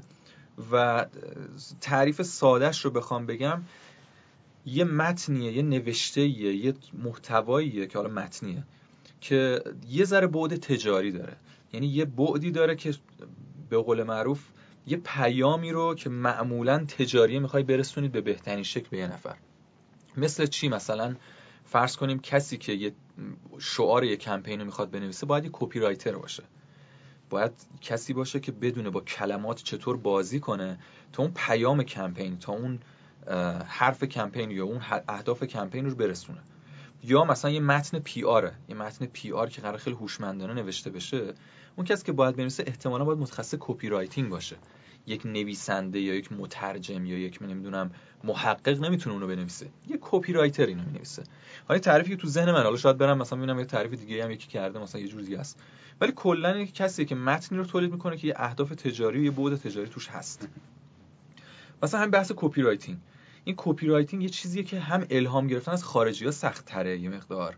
چون کلمات همینجور ترجمهش دیگه خودتون استاد تو تولید محتوا. یه چیزی بخواد صحت و دقتش 100 درصد باشه یه عبارت یه جمله بیاد فارسی خودش داستانه. چه برسه به اینکه شما مسائل روانشناسی و چیزای دیگر هم باش قاطی کنید که قرار این خیلی عمیق تر باشه. copywriting قرار با چهار تا کلمه مثلا شعار کمپینی بسازه که یه کمپین به جای یه میلیارد تومان ده میلیارد تومان بفروشه. خب این فرق داره با اینکه فقط معنی رو برسونه. خب بر همین اقتباس کردن از خارجی باز این سخت ولی باز مطالعه در مورد روانشناسیش مطالعه در مورد تاثیر کلمات تقدم و تأخرشون چجوری شروع کنیم چجوری پایانش چجوری باشه. خب این یه عمق دیگه یه تخصص دیگه که تو ایران مثلا وجود نداره. یا اگه داره خیلی ضعیفه. که نمونه هم خیلی دیدیم. یعنی متنای PR و تبلیغاتی که خیلی مسخره است. یا رپورتاج آگهی که جز فوش و بد و بیرا برای رسانه و برای اون شرکته چی نداره. یعنی آقا چرا تبلیغ می‌کنی؟ چرا فلان می‌کنی؟ این چه حرفیه؟ اون یا تخریب رقیب. تخریب رقیب یعنی PR سیاه که انجام میدن. یا مثلا بحث SEO. SEO فکر می‌کنن که فقط باید کلید واژه اونجا تزریق شه. در که با خود متن باید جذاب باشه. نمیگم اون copywriting میشه ولی خب کسی که copywriter ه خب خیلی بهتر می‌تونه چیز کنه بنویسه. خب این یه مدل تخصصه. از اینجور تخصصات تو digital marketing زیاده که الان خالیه. مثلا اون gap هایی که گفتیم. مثلا شما ایده بزنید business بزنید هم copywriting رو درست انجام بدین شناخته میشین. چون متفاوته. توی بیابون یه دونه چی میگن؟ درخت کوچولو رشد می‌کنه 200 کیلومتری معلومه. خب یه چیزی اینجا هست. شما در خلال صحبتاتون گفتید متخصص copywriting خب وقتی ما میگیم تخصص یعنی کسی که حالا هم آکادمیک هم عملی یه کاری رو توش خوب داره انجام میده. ولی حداقل ما توی دانشگاه مثلا رشته ای نداریم که مثلا تو رو بکنه متخصص SEO متخصص PR copywriting آیا اتفاقهایی هست که شما بتونید لیستوار نام ببرید که اگر تیک بخورن برچسب متخصص رو روی من می‌زنید. یا نه یه چیز کاملا شهودیه. یعنی شما یه جایی به بعد که چهار تا مشتری گرفتی راضی هم بودی میگی ما مثلا متخصص شدیم. این واقعیتش اینه که این تجربه شخصی من ممکن درست باشه ممکن غلط باشه. copywriting یه استعداد هم می‌خواد.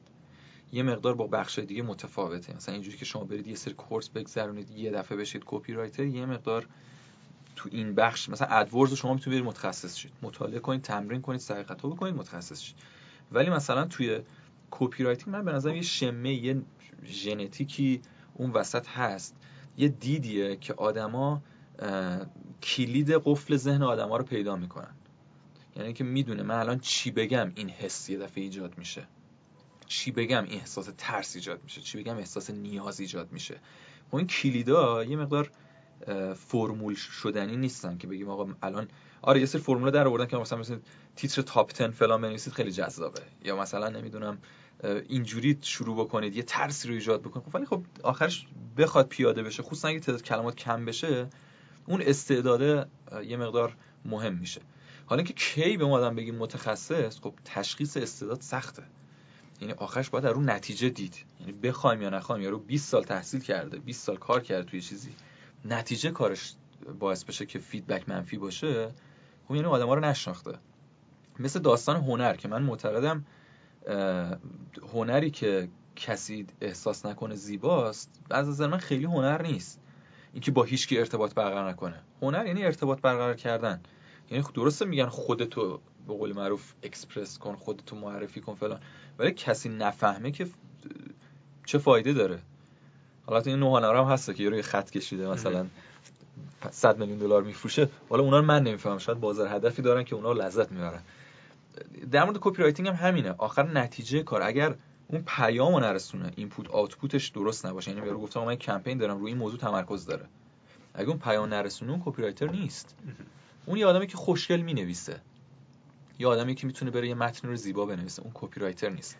یا حتی به عبارتی میشه گفت یه تعداد آدم هایی که به غیر از اون حوزه‌ای که دارن توش copywriting می‌کنن اطلاعات عمومی دارن یا مطالعات روزمره دارن. مثلا می‌دونه که فلان دیالوگ فیلم اصغر فرهادی دیالوگ تاثیرگذاریه و آدم ها رو به هیجان یا به فکر فرو می‌بره. شاید اون وسط آوردن اون دیالوگ بتونه مثلا به هدف فروشش که مثلا فلان کالای فرهنگی کمک بکنه. خب من همین میگم فرق copywriter با کسی که خیلی خوب می‌نویسه یا محتوا خوب تولید می‌کنه همینه. یه کسی که خوب محتوا تولید می‌کنه حالا من اسم ببرم مثلا سروش رضایی یه content خنده‌دار تولید می‌کنه. ولی وقتی این content خنده‌دار میشه content copywriting و content business ی که بتونه یه هدفی رو برسونه.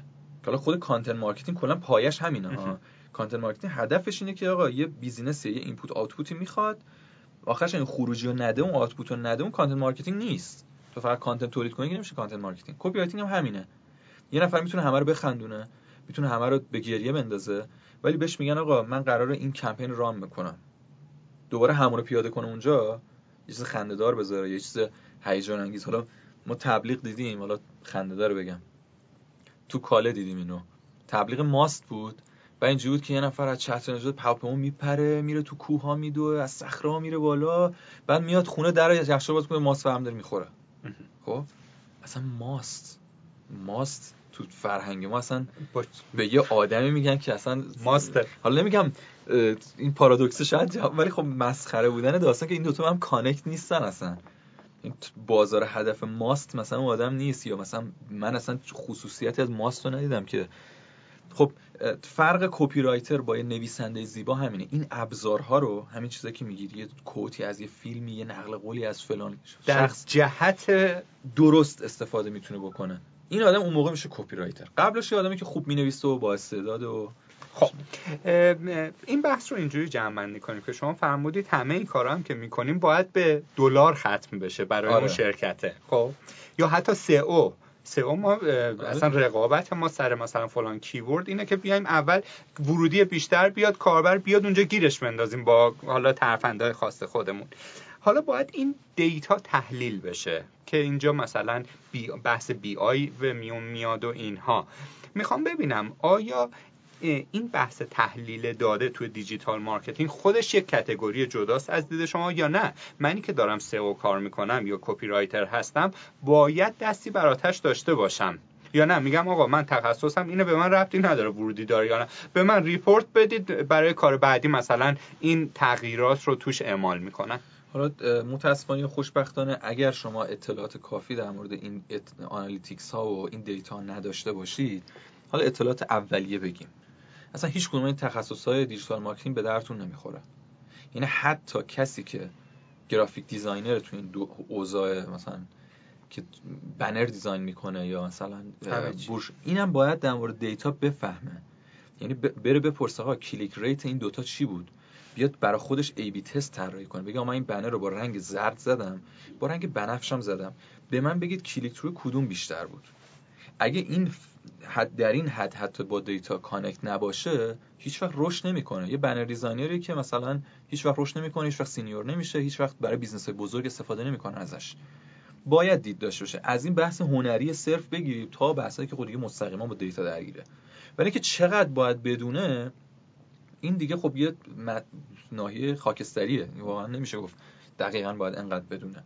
ولی خب هر چی بتونه bias ای مختلف رو حذف کنه نویزا رو حذف کنه چون خیلی خطا هست. یعنی شما وقتی analytics رو باز می‌کنید میگیم ما دیروز این کار کردیم. ای اینجا یه jump خورده یه دفعه ای اینجا الگوریتم update شده. این اتفاق بر ما افتاد. که ما یه کاری کردیم یه کار بزرگ یه کار مثلا تغییر بزرگی تو سیستممون دادیم یه دفعه دیدیم jump خورد. گفتیم مگه میشه چقدر خوب jump رو به مثبت آره رو مثبت. گفتیم ما این حتما با هم دیگه correlation ی دارن. شروع کردم دوباره بررسی کردم بررسی کردم یه فیلم خبری دیدم زده نه من 27 August بود. چی بود؟ که یه الگوریتم گوگل تو category سلامتی که ما هم دقیقا سلامتی داشتیم optimize می‌کردیم یا update زده. این انقدر بد شانس بودیم ما. که اومده بود تو category سلامتی. خیلی بعید الگوریتمی فقط برای یه category یه چیز خاص باشه. چون اونا هم می‌بینی از اخلاقی براشون مهمه سلامتی. این نشون میده که اونجا هم مسئله اخلاقی هست. یه update زده بودن که ما همون موقع یه حرکتی زده بودیم. که این jump ی که خورده بود بعد گفتم آقا اصلا ما هر کاری بکنیم طول می‌کشه jump بزنه.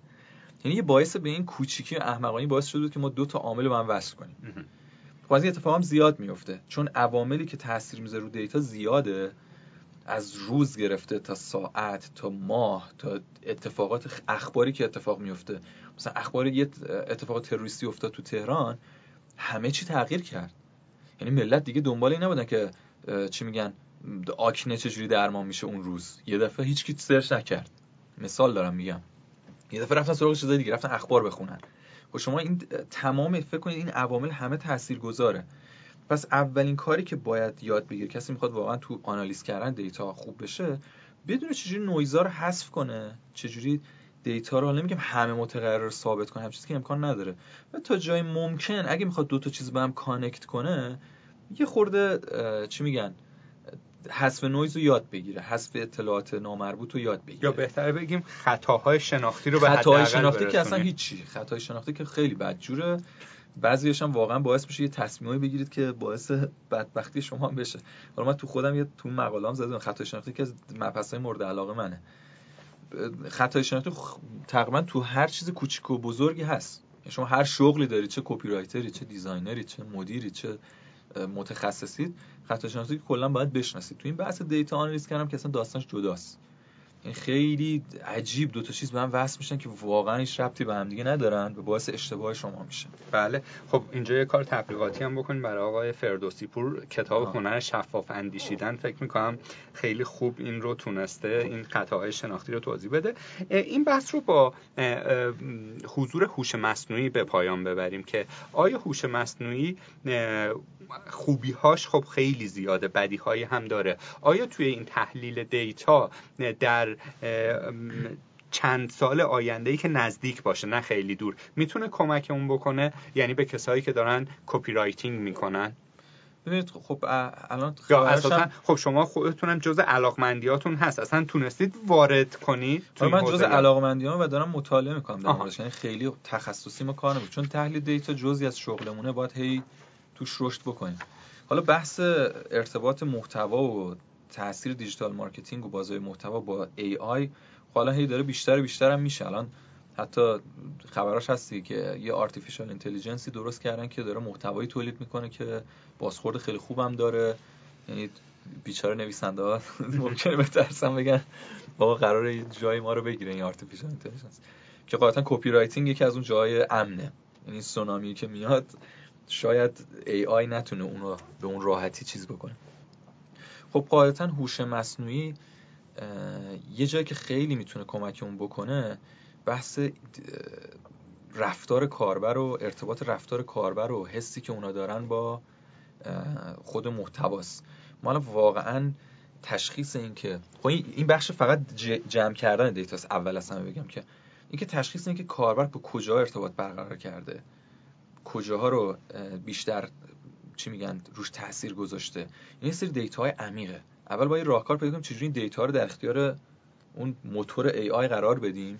حالا heat map وجود داره که خطا داره کلی یا scroll و رفتار scroll الان هست. یه سری چیزا هست که حالا data ولی خب باز خیلی عمق data کمه. موقعی اون artificial intelligence واقعا می‌تونه کاری انجام بده. که این عمق و مساحت و ابعاد این data از اون محتوا بره بالا. تو ویدیو باز یه مقدار هست ولی مثلا تو شما تصور کنید یه جایی برسه که شما بتونید چشم رو track بکنید. حالا نمیگم سنسور سنسورهای biometric و اینا نمیگم بذارن رو طرف ضربان قلب و امواج مغزی و اینا رو تشخیص بدن. ولی شاید لازم بشه همچین چیزی. یعنی شاید یه سرویس هایی وجود داشته باشه که focus group بذارن. یه سری آدم بذارن که این محتوا رو consume بکنن مصرف بکنن و علائم ذهنیشون رو ببینن. بعد با استفاده از artificial intelligence بگن که آقا مثلا اینجاش اگر اینجوری بشه اونجاش اگر اونجوری بشه نتیجه بهتری می‌گیره این محتوا. یا اصلا یه چیزی تولید چه بر اساس اون data یعنی به مرور که یادگیریش رفت بالا حتی خودش تو اون زمینه محتوایی تولید کنه که برای همه جذاب باشه. شاید این اتفاق بیفته. ولی خب اول از همه بحث data جمع کردنه یه خورده سخته. یه سری چیز خب خیلی واضحه. رفتار مشتری مثلا تو خرید یه ذره شفافتره. چون خرید تعداد کلیکا زیادتره. شما تو محتوا یارو میاد محتوا رو می‌خونه scroll می‌کنه میره. چه data یی دارید؟ همه data توی اون محتوا اتفاق افتاده. ولی مثلا تو فروشگاه data خیلی راحت تره چون کلیکه. یعنی شما یه کالایی رو می‌بینید interest داشتید حتما. نه که یه کالایی رو برید تا ببینید اینترست معمولا اینترستی داشتید. و از روی رفتار کالاهاتون خیلی مپایی میشه کشید. مثلا پیپل آلسو ویو رو دیدین دیگه که چقدر تاثیر گذاره نه متاسف نه مثلا اینکه یه کالایی رو میرید یه فکر میگید آدما این کالاها رو هم دیدن کسی که اینو دیدن. آها. این یه الگوریتم خیلی تاثیرگذاره. یعنی با اینکه عمق واژه people also view همش کردم من. گفتم آره. چه واژه؟ نه عجیبیه. نه حالا اینو آمازون استفاده می‌کنه. بله، کجا؟ بله. خب این یه الگوریتم خیلی شاید ساده باشه ولی یه مپ درست کرده.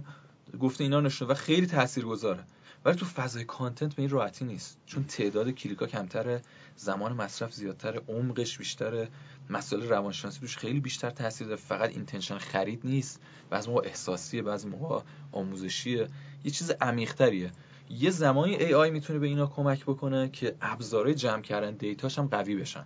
که حالا من شاید خیلی تو این زمینه تخصصی مطالعه نکردم. خب چیزایی که دیدم heat map بوده و یه سری data های خیلی عمق کم.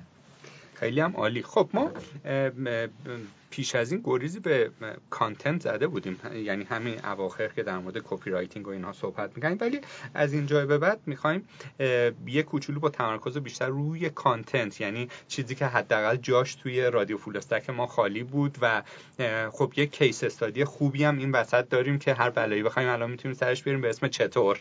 یعنی یه ذره اذیتتون کنیم بگیم چی کارا کردید خطاها کجا بود و اینها. ولی طبق روال بحثمون تعریف شما ببینیم از content چیه. من نوعی بپرسید من میگم SMS تبلیغاتی یه content نمی‌دونم یک چه می‌دونم تابلویی که کنار خیابون می‌بینیم content flyer هایی که میدن دست اون content اون چیزی هم که توی چطور منتشر میشه اونم content تعریف شما چی از content خب content خب یه بسته یک توش information یک شما از طریق اون دارید یه پیامی و یه اطلاعات رو میرسونید به مقصد که حالا کاربره. حالا هر شکل و هر مدیومی می‌تونه داشته باشه می‌تونه ویدیو باشه می‌تونه محتوا متنی باشه می‌تونه یه شکل باشه می‌تونه چه می‌دونم صدا باشه فقط هر چیزی می‌تونه باشه. ولی خب داره قاعدتا یه پیام و یه information ی میرسونه.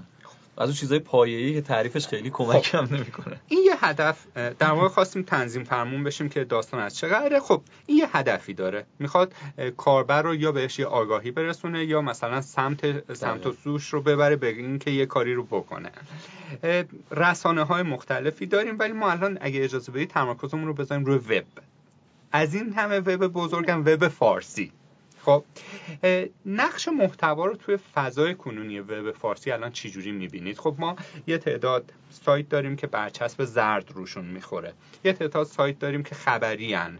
مثل اصر ایران و اینها. یه تعداد سایت های دیگه داریم که آموزشی هن مثل چطور. این وسط هم یه تعداد وبلاگ و اینها هم هستن که نمیشه کتگوری دقیقی یعنی دل نوشته و همه چیز همه چیز توش هست. این کانتنت الان جایگاهش چجوریه؟ خب کم لطفیه اگر بگیم نسبت به سالهای گذشته پیشرفت نداشتیم. خب اما پیشرفته سرعتش خوبه. خب دوباره لونه زنبور دیگه دقیقا. ببینید واقعتش یه چیزی که توی محتوای ایران خیلی ضعف داره خیلی ضعف داره اونم بحث تاثیرگذاری و اینفلوئنسه خب محتواهای ما رسانه های ما تقریبا میشه گفت 99 درصد حالا اگر خوشبینانه بگیم 99 درصد. یعنی که 100 درصده خب. 99 درصد تقریبا تاثیر آنچنانی روی کاربر ندارن. یعنی کاربر اون محتوا رو مصرف می‌کنه ولی اون برند اون لحن اون حرف تأثیر روش نمی‌ذاره که مسیر زندگیشو تغییر بده. من که خودش بخواد. به معنای حالا چیزی که استفاده می‌کنم میگیم اینفلوئنسر تو دنیا خب اینجوری نیست. تو دنیا اینجوری که محتوایی که تولید میشه. حالا ما تو اون کارگاه آموزشی هم داشتیم که تو DMD برگزار شد. میگیم آقا مهر باید داشته باشه. یه مهر شما باید روش باشه. باید یه هویتی داشته باشه.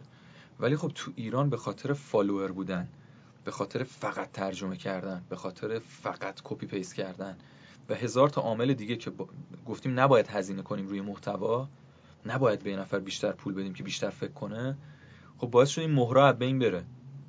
یعنی حالا دوستان خودم هستن تو حوزه تکنولوژی. خب بررسی های چیز روتینه. فقط تن اتفاقی که افتاده خب تجهیزات پیشرفته شده دوربیناشون بهتر شده ویدیوهاشون با کیفیت تر شده خیلی هم پیشرفت کردن. یعنی شما نگاه می‌کنید مثلا عکاسیشون فیلم برداریشون در حد سایت های بزرگی مثل دیورج که تو این قضیه خیلی قوی هن. ولی دیورج تاثیر می‌ذاره. یه دفعه تیترایی می‌ذاره. مسائل اجتماعی رو به چالش می‌کشه. در مورد تکنولوژی جوری حرف می‌زنه که شما یه حس یه شخصیتی پیدا می‌کنه اون برای شما که میگید اگه یه چیزی بگه حتما درسته. یعنی به عبارتی یا ملت میرن میخرنش یا متنفر آره یا متنفر تاثیر می‌ذاره رو نظر شما. خب این قضیه تاثیرگذاری و influence توی محتوای ما خیلی کمه. یعنی ناچیزه. فقط هم به خاطر اینه که ما فکر کردیم کلمات ارزونن. کلمات ما ارزونه.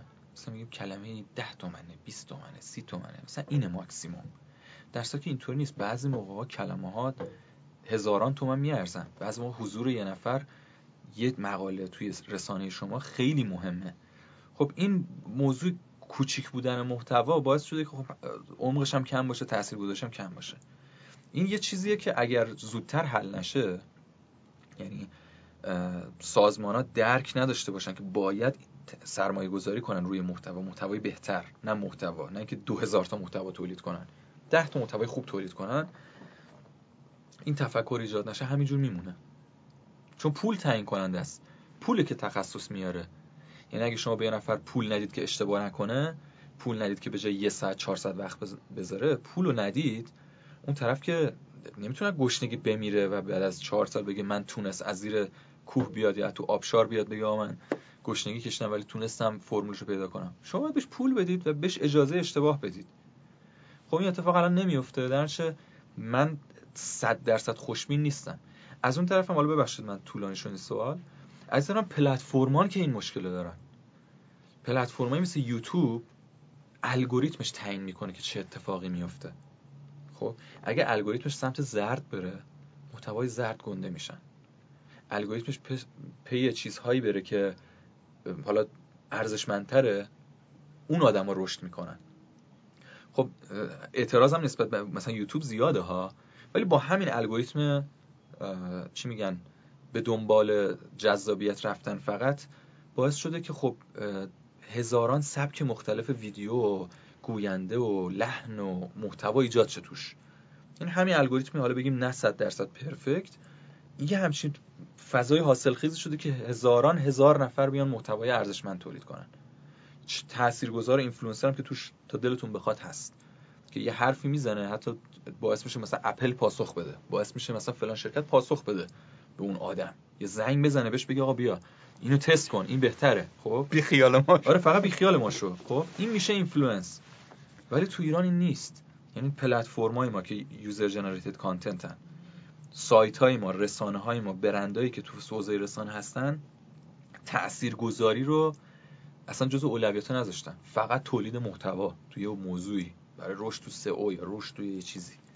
این فکر کنم مشکل خب بذارید من جسارتا شفاف سوالم رو بپرسم. شما نقد دارید می‌کنید؟ خب این قضیه رو. شما و تیمتون چه کار کردید؟ ببینید ما واقعیت شاکید دیگه آره از بعد موجود. کسی که شاکی خودش یه گام برداشته. شما چی کار خب کردید دو تا موضوع است. اول اینکه خب ما می‌دونیم مشکل چیه. خب مشکل بلدیم می‌دونیم مشکل چیه. ولی خب برای حل کردن شما ابزار می‌خواین. خب influence همون بحث copywriting که گفتم copywriting یه نمونه اینفلوئنسر بودنه. خب یه چیزی که نیروی انسانیش سخته. یعنی اینجوریه که شما راحت بگی خب من از امروز می‌خوام اینفلوئنسر شم. از امروز می‌خوام تاثیر بذارم و مهر خودم بزنم. خب همه اینا یه سری پس زمینش یه چیزایی می‌خواد. خب ما توی چطور این مهر رو خیلی نداشتیم. مهر ما یه چیزهای دیگری بود. ما مهر ما این بود که صحت و دقت برامون مهم بود اعتبار مهم بود و اینکه مطمئن باشه محتوا کیفیتش اون چیزیه که می‌خوایم. ما گفتیم قاعدتا اگه همه اینا رعایت بشه یه رسانه حرفه‌ای تولید شه که ملت با خیال راحت محتوا رو مصرف کنن و احساس کنن که طرف مهم بوده براش این کلمات. هزینه کرده چندین بار edit شده منبع خوب انتخاب شده. این میشه یه رمز موفقیت برای چطور؟ توی اون دوره. دو سال پیش سه سال پیش. ولی الان ما دقیقا همین موضوع هم مشکل داریم حل می‌کنیم. ما الان داریم یه رسانه می‌زنیم به نسبت درجه. که همین پریروز افتتاح شد. درجه dot com قرار حالا اینجوری بخوام بگم به طور وحشیانه اسمشو بذاریم حمله کنه به سمت چیزهایی که کیفیتشون بده. بره در مورد مسائل مختلف نظرشو بگه. حالا چه تکنولوژی چه سرویس خدمات اسمش هم از اونجا که مشخصات برای درجه است درجه بندیه. یعنی به برندا حمله کنه اگر داره نه حالا میگم حمله نه که مثلا از با هدف حمله بره جلو ولی یه چیزی که می‌گیره دستش اگه ایرادی ببینه بگه. نظرشو بگه. بگه آقا این خرید خوبی نیست. نه اینکه یکی از چیزهایی که باعث میشه شما influence بذارید اینه که حالا من اینم آره یکی از چیزهایی که باعث میشه تاثیر بذارید اینفلوئنسر بشید اینه که نظر بدید. اگه شما یه آدمی باشید و نظر درست. نه نظر درست مرحله بعدیه. اولی که باید نظر بدید. یعنی اگر من بیام فرضا میگم فرض کنید من یه تو حوزه عکاسی می‌خوام اینفلوئنسر شم. دوربین عکاسی review می‌کنم. خب؟ من میام بگم این دوربین امکانش اینه این 40 مگاپیکسل این امکان داره این feature رو اضافه کرده نیکون لنزای خوبی هم داره فلان اینا. یه خورده شاتش از فلان چیز کمتره یه داره فلان. آره این به نظر خرید خوبی می‌رسه. خب مثلا میگه مزایاش اینه معایبش دور دور این دوربین 40 مگاپیکسل فلان اینجوریه. به نظرم خوبه باتریش یه ذره لق می‌زنه فلان اینا. میگم به نظرم چیز خوبیه. یعنی من بهش 8 میدم. به مثلا 8 نیم دادی. خب این کجاش می‌خواد influence کنه؟ یعنی چجوری مثلا رو شما تاثیر می‌ذاره؟ من کسی می‌خوام که علاوه انسانی بیاد بگه آقا من از این خوشم نیومد. به نظر من این ergonomy ش تو دست مثلا راحت نیستم. من نتونستم اون عکسایی که دلم می‌خواد ایجاد کنم. شاید اگر کسی که کارش این باشه این دوربین به دردش بخوره. ولی برای من که این کار هستم مثلا این به دردم نخورد. و من هنوز هم با وجود اینکه این دوربین خیلی بهتری به نظر میاد رو کاغذ میرم سمت این یکی دوربینم. خیلیشون اینو میان میگن. میگن درسته این دوربین از رو کاغذ خیلی خفنه. ولی آخرش به کار که می‌رسه به کار واقعی که می‌رسه من سراغ این دوربینم. آخرش میرم سراغ با این دوربینم این کار انجام میدم. و تو اون انسانیت رو اون حس نظر و شخصیت رو حس می‌کنی. اون میشه دوستت اون میشه مشاورت. ولی کسی که فقط داره خیلی safe بازی می‌کنه نمی‌خواد خطر کنه نظر نده یه وقت برنده ناراحت نشه. یه وقت فلان شرکت که اینو برای من فرستاده یه وقت بهش بر نخوره. اون اگه اینجوری بگم کامنت های بد نیاد. یه سری طرفدار داره این برند. از این جور مرزها برای خودتون بکشین کوچیک میشین هی. دیگه influence نمی‌ذارید. خب این موضوع چیزی حل کردنش هم راحت نیست. من میگم اینه. ولی خب تو درجه ما باید خیلی تلاش کنیم که بتونیم یه همچی کاری بکنیم. کسی هم می‌خواد اینفلوئنسر بشه تو social یا توی حوزه وب یه جاهایی به در دیوار می‌خورین. یه جاهایی به یه صخره برخورد می‌کنین. ولی باید تحمل کنید یعنی اگه این صخره ها رو رد نکنید هیچ وقت اینفلوئنسر نمیشید. خب. ما بحثمون در مورد content یک چیز رو هم فراموش نکنیم. و اون هم این که آخرش نفهمیدیم سایت مدیوم فیلتر هست یا نه. ما فیلتر یا ما نیست و اینها. یه سایت هایی مثل کوئرا یک سایت هایی مثل مدیوم یا یوتیوب اون بخش آموزشیشون که کانتنت علمی تولید می‌کنه. مثلا مخصوصا اونایی که همشغل منن دیولوپر هستن و اینها. الان این داره فیلتر میشه. خب یه تعداد آدم ها حوصله VPN و اینجور داستان ها رو ندارن و کلا سمتش نمیرن. میگن سرعتم میاد پایین دردسر داره و نمی‌دونم و اینها.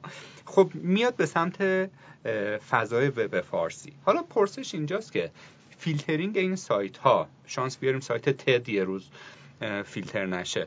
فیلترینگ این سایت ها برای فعالان وب فارسی. نعمت بوده یا نقمت؟ یعنی خب یوتیوب اگر مثلا میگیم یوتیوب فیلتر شد به جاش آپارات اومد. شاید اگر فیلتر نمی‌شد آپارات اونقدی که الان قوی هست نمی‌شد. قاعدتا نمی‌شد نه. خب یا مثلا اگر که ما خان آکادمی یه سایتیه که خیلی خب معروفه در زمین چیز اونم فیلتره. من نمی‌دونم اونو چرا لام از اونم واقعا فیلتره. اونم حداقل من آخرین باری که چک کردم نتونستم بدون VPN واردش بشم. خب اگر اون بود انگلیسیش هم که سلیس و روانه. شما دو هزار تا واژه بلد باشی احتمالا 95 درصد بتونی بفهمی. خب اگر اون بود دیگه نیازی به سکان آکادمی نمی‌شد. خب می‌خوام ببینم آیا این فیلترینگ خوبه یا بده؟ حداقل نظر شخصی من اینه که باعث میشه نگیم چند سال در بهترین حالت یک سال عقب باشیم. از تولید علمی هم که تعارف نداریم به زبان انگلیسیه. البته یه نکته که وجود داره که این فیلتر یه طرفه نیست. دو طرف است. یعنی مثلا این پلتفرم هم ما رو فیلتر کردن. شما می‌خواین پول در بیارید monetize بکنید ویدیو خودتون رو توی یوتیوب باز چالش دارید. و خیلی از اینام که شما بدون VPN نتونستید وارد شید شاید اصلا اونا فیلتر کردن. سرویس ها آن اویلیبل کردن برای ایران. ببین پس این موضوع دو طرف است. فرض کنیم این دو طرف بودن نبود. یعنی دنیای ایدئالی بود که ما هیچ نوع بریری بین مرزها و اینا نبود و ما با هم همه دوست بودیم و اینا. قاعدتا تو یه سری از مسائل هیچ وقت نه آپاراتی به وجود می اومد نه شاید سکان آکادمی به وجود میاد نه شاید چطور به وجود می اومد شاید هیچ اینا به وجود نمیاد اینا نسخه فارسی می‌زدن. مثلا ویکی ها یه نسخه نسخه فارسی می‌زدن. خب خودمون هم می‌رفتیم توش کار می‌کردیم. مثلا مشکلی هم وجود نداشت. شدیم دفتر فارسیش. یه جاهای ممکن خوب باشه یه جای بد. ما هممون می‌دونیم محدودیت خلاقیت میاره. یعنی ما اگر توی تنگنا قرار نگیریم اون مشکلایی بود که فیلتر می‌شد. شما وقتی گشنتون میشه وقتی درد می‌کشید یه دفعه یه سری مشکلا میاد تو ذهنتون. ای من باید این کار می‌کردم. خب آره این محدودیت های سری خلاقیت میاره.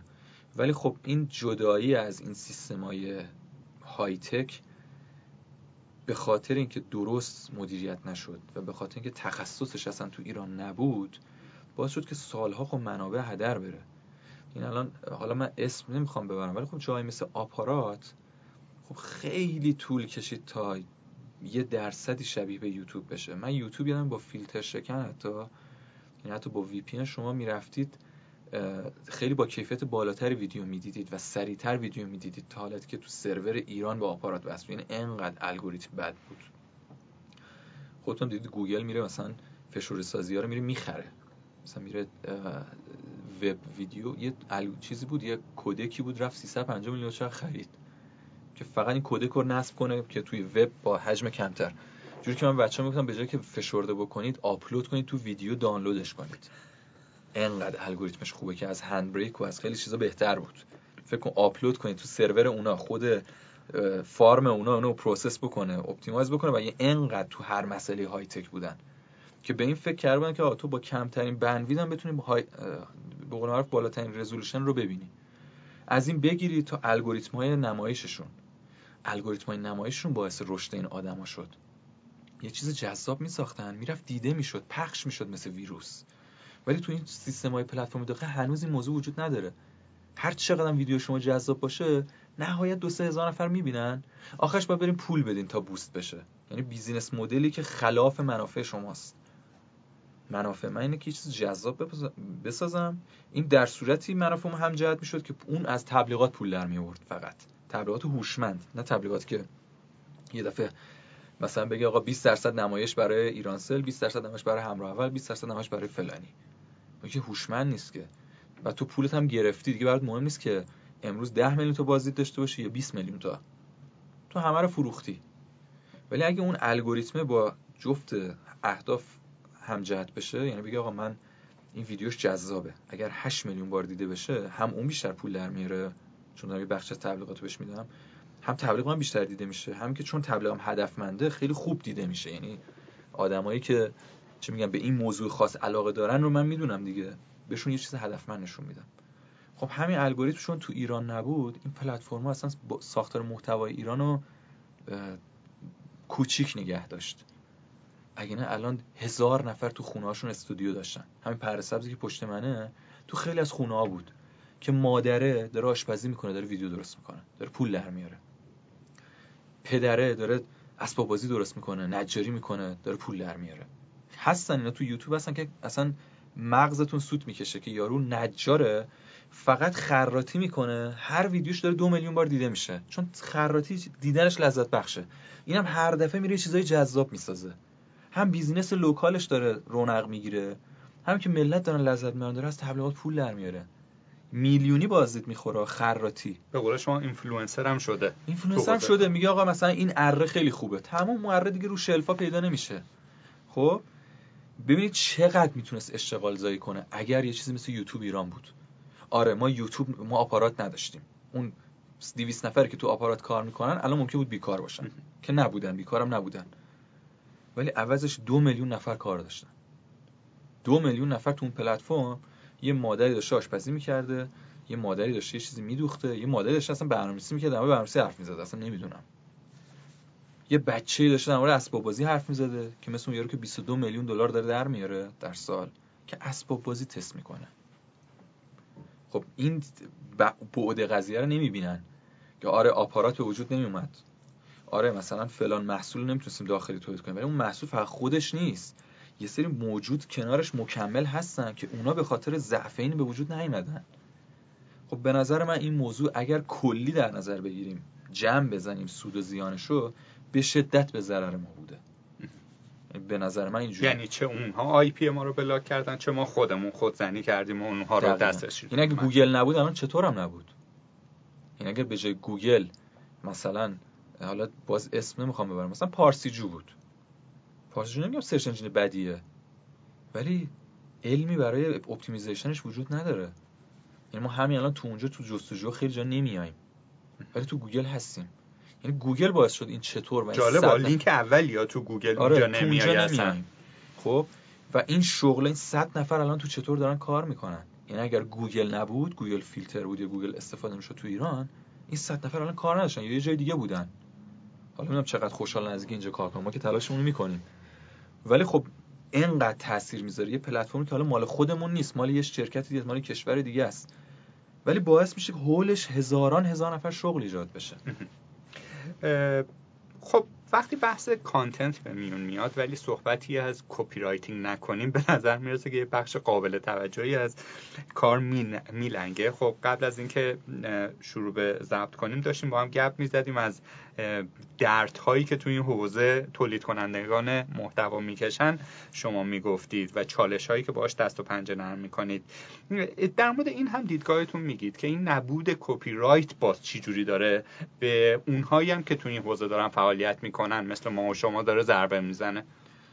من همونطور که گفتم بحث این که الان ما متخصص copywriting کم داریم تقصیر ژنمون نیست. تقصیر نیست که ما استعداد نداریم یا توانمندی نداریم. پول توش خرج نمیشه. یعنی بابتش هزینه نمی‌کنن. من الان خودم یکی از challenge ام با شرکت های مختلف همینه. که میگم آقا من اگر شما هر چقدر به ما پول بدید بابت یه مقاله ما همونقدر می‌تونیم برای اون مقاله هزینه کنیم و بزرگش کنیم. یه مقاله رو شما می‌تونید 5000 تومان بخرید. یه مقاله می‌تونید 5 میلیون تومان بخرید. یعنی واقعا می‌تونه انقدر فرق باشه. یه مقاله می‌تونه 10 میلیون تومان باشه. یعنی تاثیرش بارها بیشتر از چی میگن عددی باشه که بابتش پرداخت کردی. 10 میلیون هزینه کرد برای یه مقاله ولی به اندازه 500 میلیون تومان برای شما تاثیر می‌ذاره. خب این تفکر اشتباه باعث شده که این قشری که توی محتوا کار می‌کنن هممون توی چی میگن لباسامون وصل پینه باشه. یعنی بودجه نداریم واسه ریسک کردن بودجه نداریم واسه خلاقیت واسه فکر کردن. یه زمان محدودی داریم. میگیم اگه من نتونم روزی دوتا مقاله تولید کنم نمی‌رسه بودجه. باید دو تا یعنی مثلا نویسنده ما رو مثلا فرض بکنیم. ما هم برای همشون یه مسیر شغلی طراحی کردیم که هی پر کلمه اگر دریافت می‌کنن هزینهشون بره بالا. یعنی کیفیت داشتن بیشتر پرداخت بشه بهشون. و معمولا هم پرداختی ما دو برابر و بیشتر بقیه وبسایت هست به خاطر چی؟ به خاطر اینکه ما حجم برام مهم نیست. ما نمی‌خوایم روزی 100 تا مقاله تولید کنیم. ما می‌خوایم روزی 4 5 تا مقاله خوب تولید کنیم. و این همینجوری هم داریم ما خودمون رشد می‌کنیم. ما دوباره داریم بازخورد می‌گیریم که اگه ببینیم آقا طرف نمی‌تونه ما همیشه حساب می‌کنیم که اگر یه طرف یه روز وقت بذاره روی مقاله بتونه اون درآمد مورد نظرش رو داشته باشه. نه که یه جوری پول بدیم که یارو باید 4 تا مقاله تولید کنه. که ناخداگاه در واقع کیفیت میاد پایین. ناخداگاه یعنی بهترین نویسنده هم بهش پول ندید درکش نکنید که چقدر داره وقت می‌ذاره برای اون مسئله و چقدر قرار تحقیق کنه مطالعه کنه در موردش. خب نتیجه کارش چیز افتضاحی میشه و خودش هم رشد نمی‌کنه. یعنی خودش هم غالبا استعدادهاش کور میشه. در صورتی که اگر این تفکر وجود داشت الان تو سیستم copywriting ایران شاید از یکی از بهترین تو جهان بود. شاید اصلا انگلیسی ما می نوشتیم صادر می‌کردیم. شاید صنعت می‌شد واسه ما. اصلا نمی‌دونیم چون پول ندیم نمی‌دونیم. ولی خب به نظر من مشکل اصلی که باید حل بشه بحث اینه که بیشتر برای کیفیت پول بدن تا برای کمیت. خب من فکر می‌کنم منظورم رو بد رسوندم توی طرح سوال. منظورم کپی رایت بود. نه اونی که میان content رو برمیدارن می‌برن یه جای دیگه. آه اون کپی کردن حالا کپی رایت منظورتون قانون حالا ها قانون کپی رایت قانون کپی رایت البته خب آنچه که گفتی در تکمیل بقیه بحث ها بود ولی از اینجا به بعدش رو قانون کپی رایت منظورم این بود که این داره چه لطمه ای بهمون می‌زنه. خب خب همون اولم که گفتم خب به خاطر همین بحث های مالی و هزینه ها خب این موضوع هم باعث میشه دیگه. شما وقتی قرار هزینه کم بکنید خب یکی از راه های کم هزینه قاعدتا کپی کردنه که ما خودمون مثلا توی چطور خط اول گایدمون اینه. خط اول راهنمای ما نوشته قرمز بولد بزرگ نوشته که اگر حتی یک خط از محتوای فارسی کپی بشه منبعش گفته نشه دلیلش مطرح نشه منبعش گفته نشه شما از سیستم خارج میشید. در مورد محتوای انگلیسی. اگر هر محتوایی استفاده می‌کنید حتما باید لینک بهش داده بشه. لینک هم باید follow باشه. خیلی از سایت ببینید لینک no follow میدن. نویسن منبع ولی لینک no follow میدن. نه ما میگیم ما follow میدیم. دلیلش میشه توضیح دلیلش اینه که ما می‌خوایم اندورس کنیم. به قول حالا انگلیسیش میشه یعنی تایید کنیم که آقا اینجا مورد تایید ما بوده و ما از اینجا استفاده کردیم. چون واقعا استفاده کردیم. و اینکه از اعتبار ما اون آدم به دست بیاره. خیلی ها به ما تماس گرفتن از سایت خارجی از ما تشکر کردن و از ما خواستن که بازم ازشون مقاله بنویسیم چون بهشون کمک کرده. چون چطور الان رنک 2900 دنیاست. یعنی یه سایت بزرگه. اعتبارش خیلی زیاده. اما خیلی جوان بودن به ما اعتراض کردن. گفتن چرا از محتوا ما استفاده کردید؟ گفتیم ما لینک follow به شما دادیم. شما rank تون 150 هزاره. این به شما اعتبار شما کمک می‌کنه. گفتیم ما نمی‌خوایم. گفتیم باشه چشم. محتوا رو حذف کردیم. ولی لینک follow دادیم که طرف بفهمه. که ما از روش نوشتیم ترجمه کردیم. حالا خیلی از کاری که ما می‌کنیم معمولا ترجمه صرف نیست واقعا خیلی روش کار انجام میشه. ولی لینک follow میدیم میگم منبع ما این بوده. و خیلی هاشون هم میگم مدیرشون ایمیل زده به من که آقا بیا این 10 تا مقاله ما هم جذابه اینا رو هم ترجمه کنید. چون خیلی کمک می‌کنه به business شون همچین لینکایی. کم پیش میاد لینک follow. ولی خب تو ایران اینطوری نیست. یعنی متاسفانه این فرهنگ تو یه سری وبسایت ها هست. توی سری وبسایت که خیلی سنتی تر و گنده تر هم هستن اصلا نیست. ما حتی باشون بحث که قبلا کردیم یادتونه. من حتی باشون تماس می‌گرفتم با مدیراشون با سردبیراشون صحبت می‌کردیم. می‌گفتم آقا مطلب از ما copy paste کردید. یه لینک به ما بدید. می‌گفت نه هم چیز تو سیستم نداریم. سیستم فنیمون نداریم. مثلا هم چیز ممکن است میشه فنی نشه لینک داد. اولین HTML editor هم دارن. اصلا نمیفهم یعنی چی نداره آخرش ما حذفش می‌کنیم. بهترین حالت. یعنی اگه طرف خیلی آدم محترمی بود دیگه می‌خواست به ما احترام بذاره به خاطر آشنایی و اینا می‌گفت اون مطلب حذف می‌کنم که معمولا کپی می‌کنن از یه جا دیگه. که وایسن اون اعتراض کنه. ولی خب ما که لینک رو از دست ندن. آره, آره لینکشون بالا بود دیگه. لینکشون بالا اومده بود با محتوای ما. ولی خب نمی‌خواستم بیام پایین. خب این یه حرکت که دزدیه. یعنی به تعریف به معنای واقعی کلمه دزدی حساب میاد این. شما باید چیزی پرداخت کردیم زحمت کشیدیم و شما ورشید استفاده دارید می‌کنید استفاده تجاری اونم. بعضیاشون هم خب ما دیگه کم کم دیدیم این کار تقریبا وقت تلف کردنه. ما یک راست دیگه میریم توی گوگل report می‌کنیم. یعنی هر کسی که یه فرمی از DMCA فکر کنم که شما می‌تونید search کنید پیداش بکنید یه لینکی که شما می نویسید که آقا محتوای شما لینکش کجاست محتوای اونا لینکش کجاست چی رو برداشته دقیقا توضیح بدید. بعد شما copyright owner هستید یا نه. چه سایتی فلان یه سری field پر می‌کنید بعد گوگل از کجا؟ صحت گوگل اینو به صورت انسانی process می‌کنه. حالا اینطور که من فهمیدم چون یه انسان به شما پیام می‌زنه پیامش هم رباتی نیست. میگه آقا کجاشه من توی این متن خوندم نه پیداش نکردم. بعد بهش توضیح میده که آقا نگاه کن اینجا اینجا. content تون که فارسی اون آدم نه اون اونا با ابزار چک می‌کنن. یعنی شما محتوا چک کردن نیاز نیست شما زبانو بشناسید. من میگم آقا نگاه کن پاراگراف اول مثلا چک کن پاراگراف اول اون. خب بعضی می‌تونه ناحیه‌شو تشخیص یا عکس‌ها رو چک کنه به قول معروف بعضیا paraphrase می‌کنن. یعنی یه چهار تا مثلا کلمه و واو اینا رو جابجا می‌کنن که حتی گوگل هم دور می‌خوره. یعنی من خیلی راستش به الگوریتم search گوگل ranking گوگل اعتماد ندارم. مورد بوده ما یه مقاله نوشتیم. بعد گفتیم بعد از چند وقت بیایم بهترش بکنیم. همون keyword رو search کردیم دیدیم یکی دو تا مقاله بالاتر از ما هن. یکی دو تا سایت کلیک کردیم دیدیم همون محتوای خودمونه. ولی خب ما ارزش رو نداشتیم بیایم لینک سوم. اون اومده بود. حالا بله. با چیزی که بلد بود. یعنی گوگل هم باز این فکر می‌کنم یه باور نادرسته که میگن time رو چک می‌کنه اونی که اوله رو source آره، قرار میده. ولی حداقل من ندیدم تا الان خیلی.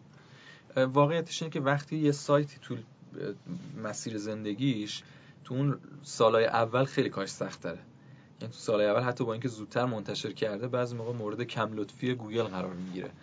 خب به مرور این موضوع بهتر میشه. الان گوگل خیلی وضعیتش بهتر از گذشته است. گذشته شما یه search می‌کنید ساعت LED میومد اگه خاطرتون باشه. قدیما میز هر phrase ی یه خورده بلند می‌شد یا long tail می‌شد مثلا می‌شد نمی‌دونم فلان فلان فلان چطوری چیز میشه یه ساعت LED میومد یه مسخره بود.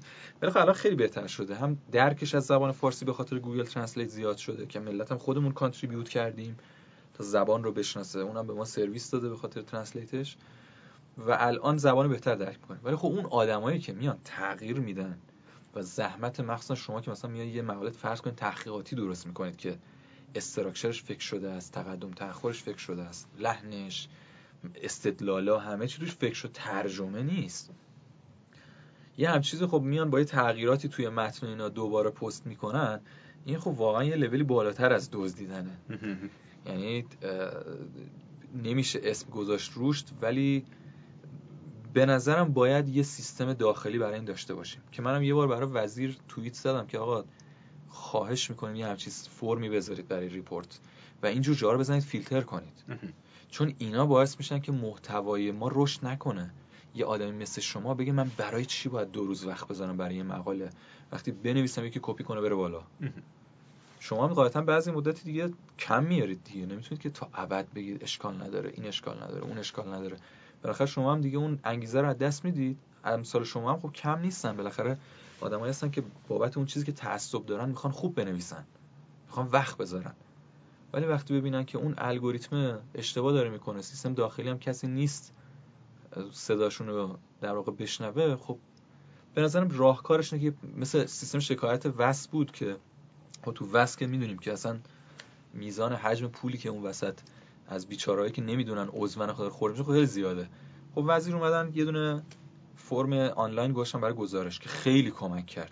یه دفعه مشخص شد که مشکل کجاست. سری محتوای وب به نظرم باید همچین کاری خیلی هم کار نمی‌بره. این فرم ثبت کردن این و اون نیروی انسانی مثلا 4 5 نفر آدمی که به قول معروف تو این حوزه دستی دارن چک بکنن فول تایم کل این پلتفرم همینه. این هم چیزی اتفاق افتاد خیلی مشکل حل میشه. امیدواریم. خب ما این بحث کانتنتمون رو اگر اجازه بفرمایید با برند چطور جمعندی بکنیم؟ خب عمرش حدودا سه ساله. تقریبا آره، دو سال آره دو, دو, سه سال هست. ولی اگر الکسا رو معیار موفقیت قرار بدیم که خیلی جا معیار نیست الکسا چنده الان؟ الان فکر کنم هفتاده. خب زیر صد خب یعنی یک عدد خوب. فرضم می‌ذاریم که تقلب نکردید شما. خب با این چیزها سایت موفقی شده که عدد عدد جادوییه. یعنی هر کسی شما رو نشناسه و حالا مثلا فقط یه چیزایی ببینه میگه که یه داستانی پشت پرده هست. تا جایی که وارد privacy شما نمیشیم یعنی وارد مسائلی که secret کسب و کارتون هستن میشه برامون توضیح بدید چی شد که چطور چطور چطور اینجوری شد؟ خب خب این سوالم ما همش این سوال از اون می‌پرسن خب؟ و ما کنفرانس قبلی هم یه سخنرانی داشتیم دقیقا با همین سوال شروع کردیم. ببینیم که من بفرمایید. شما بفرمایید سوال ببخشید داخل پرانتز می‌خوام هدف دارم ها. در واقع می‌خوام برای شما رقیب درست بکنم. یعنی اونهایی که الان تو خونه نشستن دارن گپ ما رو گوش میدن علاقمند به این حوزه هستند شاید اگر راهی که شما رفتید رو بدونن نه تو حوزه حالا سلامت و نمی‌دونم مدیریت و کسب و کار و اینا که شما هستید تو هم حوزه نجاری که شما میگید بتونه توی حوزه خودش number one بشه.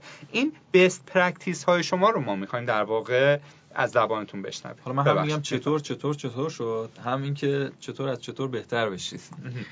واقعیتش اینه که جدا از تمام ابزارها و آنالیز کردن ها و آموزش ها و این چیزا که همش گفتم تو وب هست و دورهاش هم همه جا هست یه نگرشی که ما داشتیم اینه که ما هر چی می نویسیم بهتر از بقیه باشه. ما می رفتیم سرچ می کردیم یه سوالو می بقیه چجوری جواب دادن؟ گفتیم آقا سئو یعنی این. سئو یعنی که از تمام این ده تا ریزالت اول ما بهتر باشیم. خب بهتری تک تک بخونیم. مگر نیست؟ بهتر بودن چند تا معیار یک اینه که جامعه تر باشی یکی اینکه صحت و دقت چیزهایی که میگی بیشتر باشه. خودتون دیدید مثلا میگید فرضاً میگم 10 تا نکته برای اعتماد به نفس. خب هر کسی یه چیزی گفته دیگه. یکی گفته موسیقی با بیس بالا گوش بده. یکی گفته تو آینه خودتو نگاه کن به خود فوش بده. هر کی یه چیزی میگه دیگه. خب ما وظیفمونه که بگیم ما بهتر تعریف تو اینجا بهتر یعنی چی؟ بهتر یعنی که بکنیمش سی تا نکته. بهتر یعنی که اون 10 تا نکته رو بریم از این منبع بهتر گیر بیاریم. بیام با copywriting بهتر بنویسیم یعنی opening بهتر ادبیات بهتر. خب تعریف بهتر برای هر مقاله فرق داره. یه جای از بحث جامع تره میگه ما طرف این مسئله کاور کرده ما بیایم بیشتر مسئله کاور کنیم. این جنبه‌ش هم کاور کنیم. به جزی که بهتر و خوشگلتر و copywriting بهتر. پس کلا نگرش ما این بود که آقا اگر چیزی می نویسیم باید بهتر از بقیه باشه. سئو درست یعنی این. نباید یه نفر بهتر از ما قانون اول. یعنی قانون اول. صحبتی هم روش نداره. اگر بدتر از بقیه می نویسید اصلا نرید دنبال اینکه لینک بسازید برید تبلیغ بکنید برید بهتر از بقیه نیستید. وقتی خودتون می‌دونید که بهتر نیستید برای چی باید بیاید بالا؟ اول اصلا به خودتون یه بکنید. خب این نگرش رو باید به نویسنده انتقال داد که نویسنده بره تحقیق کنه. نه تنها تو زبان فارسی تو زبان انگلیسی. میره زبان انگلیسی دو تا چیز سرچ می‌کنه چند تا لینک رو می‌خونه میگه آقا من برایند این سه تا مقاله رو بنویسم بهتره. این از این جنبه گفته این از اون جنبه گفته. خب این باعث میشه که چیزی که در نهایت تولید میشه ساخته ما باشه. اون مهره روش باشه که آقا اینا رفتن فکر کردن وقت گذاشتن یک مقاله جامع درست کردن. چطوری میشه بهتر بود؟ خب این هم فرمول بهتر بودن هم هست. شما ببینید ما چیکار کردیم؟ ببینید چیکار کنید که ما بهتر بنویسید. میگید آقا این یه جا یادش رفته کاور کنه. این می‌تونست نکات بیشتری بگه. این مثلا این موضوع اصلا مطرح نکرده. این مثلا اوپنینگش بهتر نیست. اوپنینگش جذاب نیست. خب بهتر بودن خوبیش که شما یه پایه‌ای دارید. می‌خوای روی اون بهتر. این موضوع رقابت برای ما هم وجود داره همین الان. یعنی همین الان ما کیوردایی هستن از یک دفعه میریم دو. بچه دیگه شب خوابشون نمی‌بره. تا اون مقاله بهتر نشه بر نگره سر جای اولش نمیخوابن اینا. حالا اصطلاح نمیخوابم از اونست که نمیخوابن. یعنی راحت نمیشینن دیگه. آیا سایتی هست که نام ببرید جز رقیباتون حساب بشه یا واقعیتش همه سایت الان رقیب ما یعنی تو بحث lifestyle از بلاگای فروشگاهی دارن می‌نویسن. تا سایت که فقط lifestyle کار می‌کنن سایت که فقط آموزش کار می‌کنن تا میگم سایت که رو سلامتی فقط تمرکز دارن سایت که فروشگاه هستن. شما حوزه مدیریت و کسب و کار رو نمی‌دونم نه اون بخش هیچ تو اون بخش خدا رو شکر رقیب کمتره چون نوشتن در موردش سخت‌تره. چون ما تیم business ی داریم خب هر رسانه نمی‌تونه تیم business ی داشته باشه که یه چیزی بهتر بنویسه. مثلا ما برای بخش حقوقیمون وکیلا می‌نویسن. خب هر کسی این دسترسی نداره. برای business یمون کسی که MBA خوندن حالا معمولا MBA شریف هم بچه‌ها. MBA خوندن دارن روی اینا نظارت می‌کنن و می‌نویسن. خب این شاید resource مهمه ولی تو بحث سلامتی lifestyle خب رقیب زیاده. همه می‌خوان تو این حوزه باشن. میگم حتی فروشگاه این فروشگاه اصلا ربطی هم نداره. در مورد اعتماد به نفس مثلا می‌نویسه. در مورد مثلا فن بیان صحبت می‌کنه. خب این فرمولش همینه. آره باید شما analytics رو بلد باشید که چجوری آنالیز کنید data رو چجوری بخونید چجوری از روش استدلال کنید. باید حتما پروسه quality control محتواتون یه پروسه مشخص و تخصص محور باشه. ما اینجا یه متخصص عکس داریم. متخصص عکس فقط. کارش فقط عکسه. عکاس هم هست. فقط عکسه. یه نفر متخصص تیتره. یکی متخصص تیتر opening یعنی کمک می‌کنه به اون. یه متخصص quality check محتوایی یعنی لحاظ معنایی ویرایش می‌کنه. یکی از لحاظ نگارشی ویرایش می‌کنه. یکی از تیتر design می‌کنه. یعنی نقطه شروع نطفه رو اون ایجاد می‌کنه. چجوری جذاب باشه آره. کلیک هم research keyword research می‌کنه هم تیتر design می‌کنه. یکی از میاد تیتر رو براش لینک های منابع مختلف رو گیر میاره که میگه این منابع رو می‌تونی استفاده بکنی و تسک رو تعریف می‌کنه. میگم استیجا و مراحل مختلف از تا یه همچی چیزی به وجود میاد. اینجوریه که شما به یه نفر بگی آقا یه چیز در مورد اعتماد به نفس بنویس فردا یه با یه مقاله بیاد که این مشخصات داشته باشه. پس منتظر همچی آدمی نباشید. آخرش باید یه سری تخصصا رو ایجاد بکنید. حالا بسته به بودجهتون تعداد استیجا می‌تونه بیشتر باشه کمتر. از بودجه ندارید. اون کسی که ویرایش می‌خواد بکنه باید علاوه معنایی هم انگلیسی بلد باشه. نرید یه ویراستاری بیارید که انگلیسی بلد نیست. بتونه بگه آقا این جمله رو اشتباه ترجمه کرده. خب ما هر سال می‌بینیم که مثلا تحقیقات میدن بیرون. حالا این سایت های خارجی. سال 2018 میگن کانتنت ویدیویی دیگه آره. شد. سال 2019 فقط ویدیو. اگر مد چیز شد ول معطلی و اینها. خب من چطور رو توش گشت می‌زنم؟ بیشتر بوی متن میده. آره. یعنی مثل سکان آکادمی یا مثل مثلا سایت هایی مثل متمم و اینها اینا بیشتر متنی هن. آیا شما از اون آدم هایی هستید که اعتقاد دارید متن کماکان؟ مثل اونایی که میگن کتاب های هارد کاپی هنوز مارکت خودشون رو داره. هرچی هم شما مثلا من شخص خود من من با خط بکشم زیر اون چیزایی که که یادم بمونه. یا اون ورق زدنه حس خوبی بهم میده. آیا حالا توی حوزه وب شما جز اون آدم هایی هستید که میگید تکست مخاطب خودش رو داره و تکست خوب باز نسبت به یک ویدیو می‌تونه رقابت بکنه یا نه؟ چون سخته نمیرید سمتش. چون تعارف نداریم که سخت ویدیو. یکی از خطاهای شدید ذهنی در مورد حالا ابزارها و ترندهای مختلف اینه. یه سری ترندها هستن به وجود میان trend های قبلی از بین می‌برن. یه سری trend ها هستن به وجود میان دارن فقط یه صورت مسئله دیگر دارن حل می‌کنن. یعنی لزوما باعث نابودی اون یکی نمیشن. مثل مثلا کتاب hard copy کتاب hard copy فیزیکی که حالا درختا رو دارن نابود می‌کنن متاسفانه ولی خب چاره نیست. یه تجربه یه experience متفاوتن. یه سفره. آره یه سفر سوار یه قایق میشید.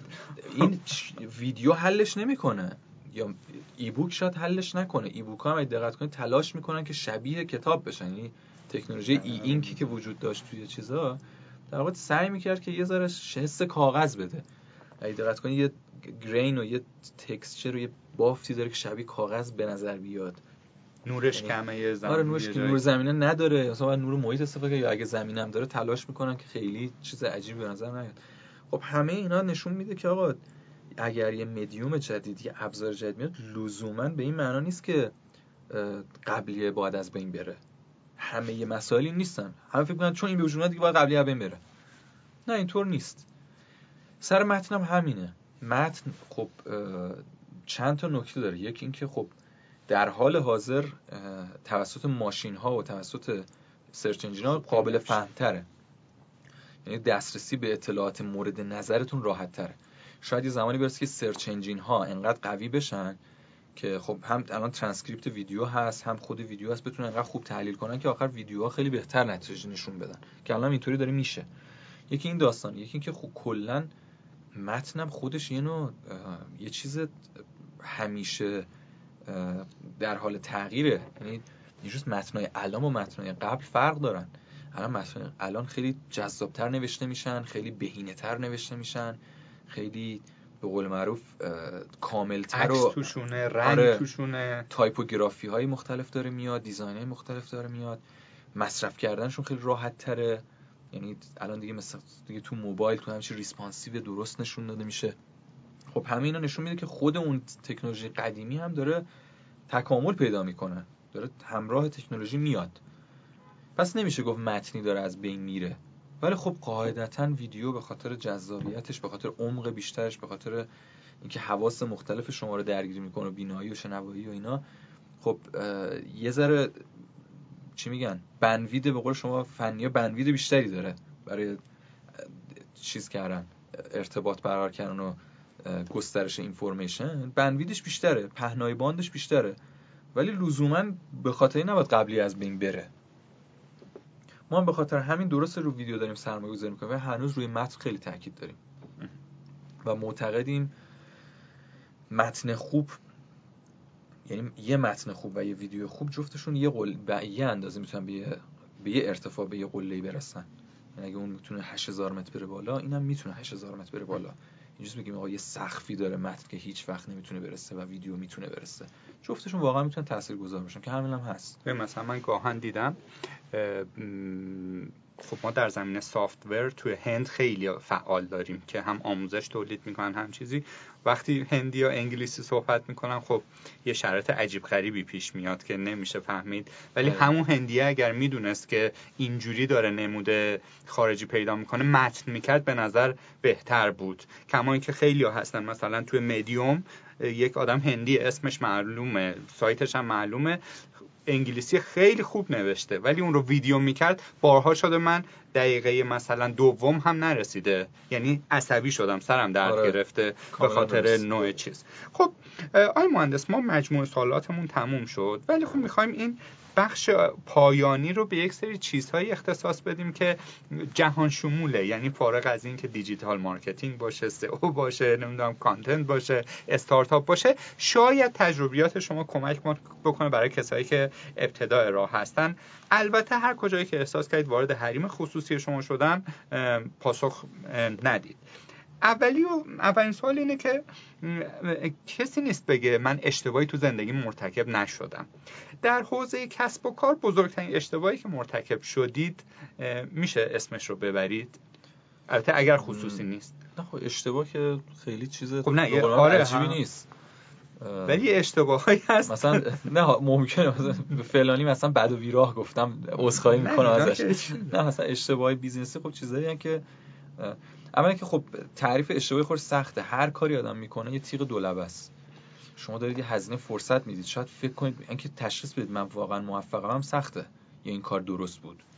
یه موقع از شما میگید اگر من این کارو نکردم درسته مثلا میگیم الان با یه ذریبی شما موفق حساب میایید شاید یه کار دیگه می‌کردید به قول معروف خیلی موفق تر بودید. برای همین تشخیص که چه چیز 100 درصد اشتباه بوده خب سخته. بعضی موقعی سر اشتباه هستن مثل اون بحث انتخاب رشته مکانیک. خب بنظرم اشتباه بود. شاید اگر می‌رفتم کامپیوتر یا می‌رفتم رشته مدیریتی یا هنری حتی الان یه جای دیگه نشسته بودم. یه کار دیگه داشتم می‌کردم که حتما اینطور بود. ولی خب از اون طرفم میگم خب من یه سری دوستایی که الان دارم رو پیدا نمی‌کردم.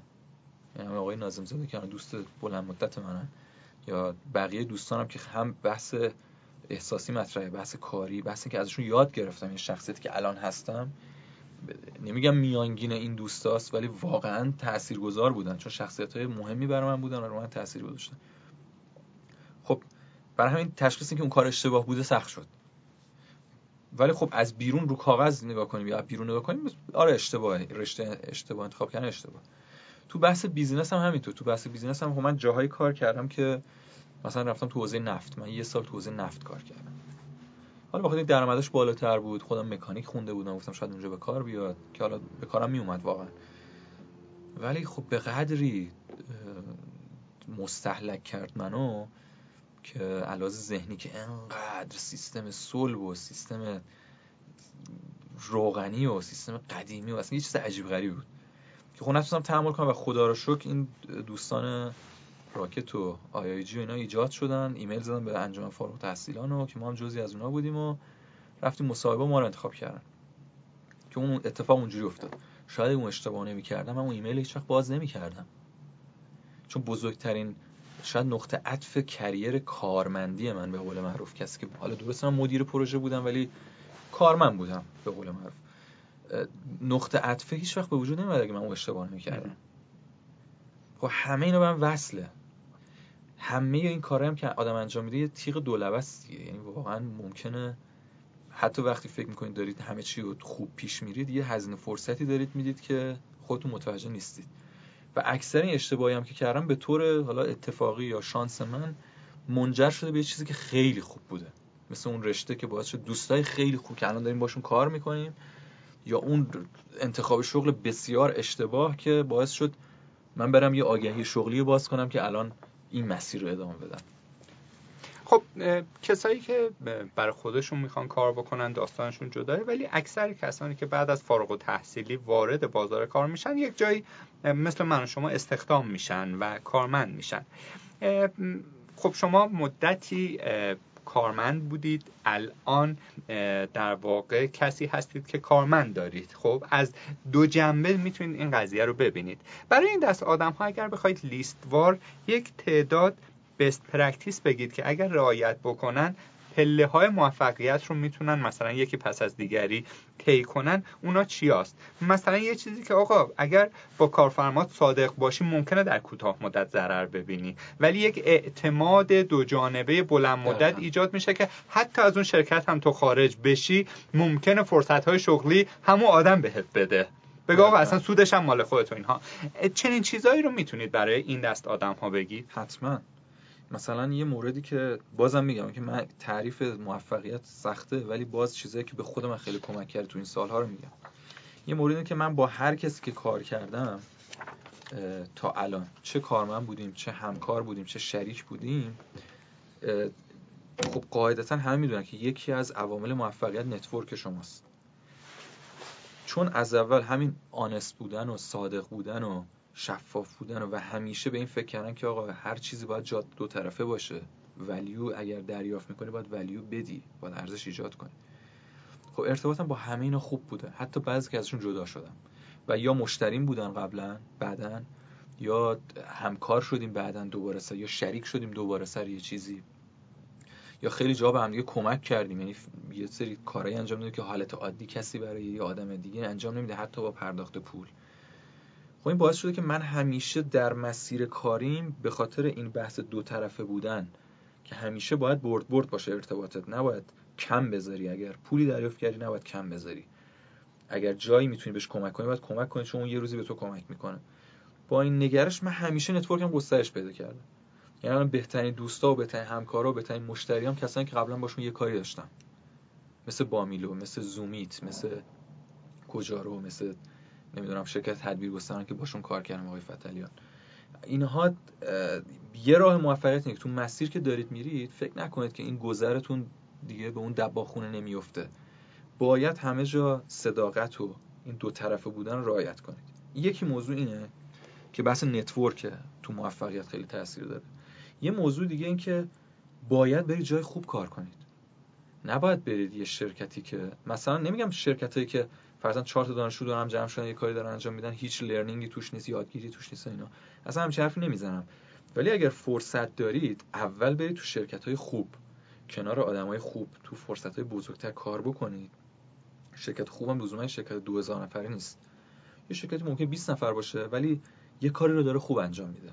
حالا هر کاری که هست. برید اونجا کار بکنید تجربه کسب بکنید. همون جاده دو طرفه رو داشته باشید. خیلی وقتا خود همون بیزینس ها بهتون کمک می‌کنن که بیزینس بزنید. بهشون میگه آقا من این کارمند من به این خوبیه. این آدم یه مدیر خوبه. این آدم یه متخصص خوبه. چرا بهش کمک نکنم؟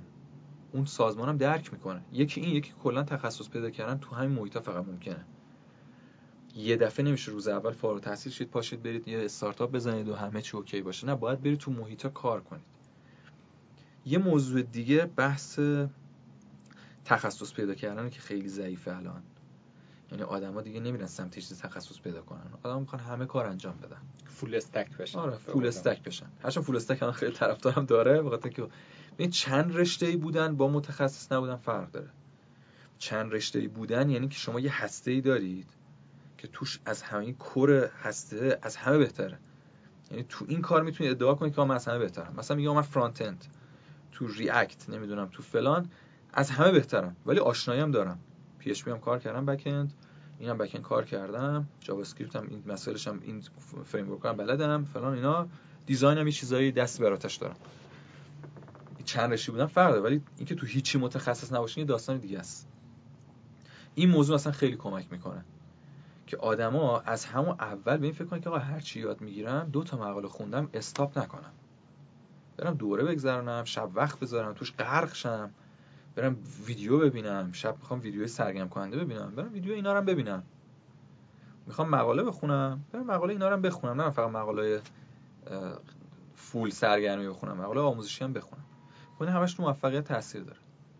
پس چیزی که تو ذهن من الان کمک می‌کنه به کسایی که حالا تازه می‌خوان این مسیر شروع کنن یکی که network آدما براتون مهم باشه هر آدمی که الان می‌بینید ممکن یه روزی یادم بزرگی بشه. اگر خاطره خوبی داشته باشه از شما اعتماد داشته باشه. شما پس فرا می‌بینید مدیر مثلا فلانجا این شرکت بزرگ این دوست منه.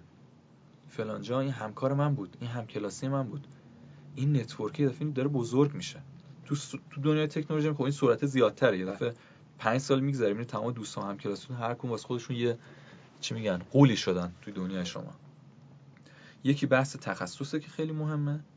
یکی بحث کار کردن جایی که خوبه. نه جایی که بزرگه جایی که خوبه. یه کاری داره خوب انجام میده. اونا به نظر من این باعث میشه که شما دو سال سه سال وقت و انرژی خودتون رو سرمایه گذاری می‌کنید. اگه خواستید بیزنس راه بندازید network خوبی دارید تخصص دارید آدمای خوب می‌شناسید. شاید اصلا همون شرکت بهتون کمک کرد.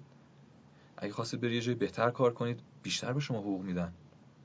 به خاطر رزومه خوبتون به خاطر تلاشی که کردید به خاطر ریکامندیشن اون یعنی ریکامندیشن نباشه اون مدیره وقتی تعریف کنه از شما خیلی تاثیر داره. که به جایی که به شما یه تومن بدن دو تومن بدن سه تومن بدن ده تومن بدن. فرق می‌کنه واقعا. این هر مسیر انتخاب کنید چه کارآفرینی چه کارمندی با این فرمول احتمال زیاد شما موفقید. درسته. خب خیلی هم عالی. نکته ای هست که یا توی سوالات کاربران عزیزمون نبوده یا توی من نپرسیدم ولی دغدغه خودتون باشه که این هم منتقل بشه دیگه تیر خلاصه و پیام خوبه رو دادید به مخاطبمون یا نه.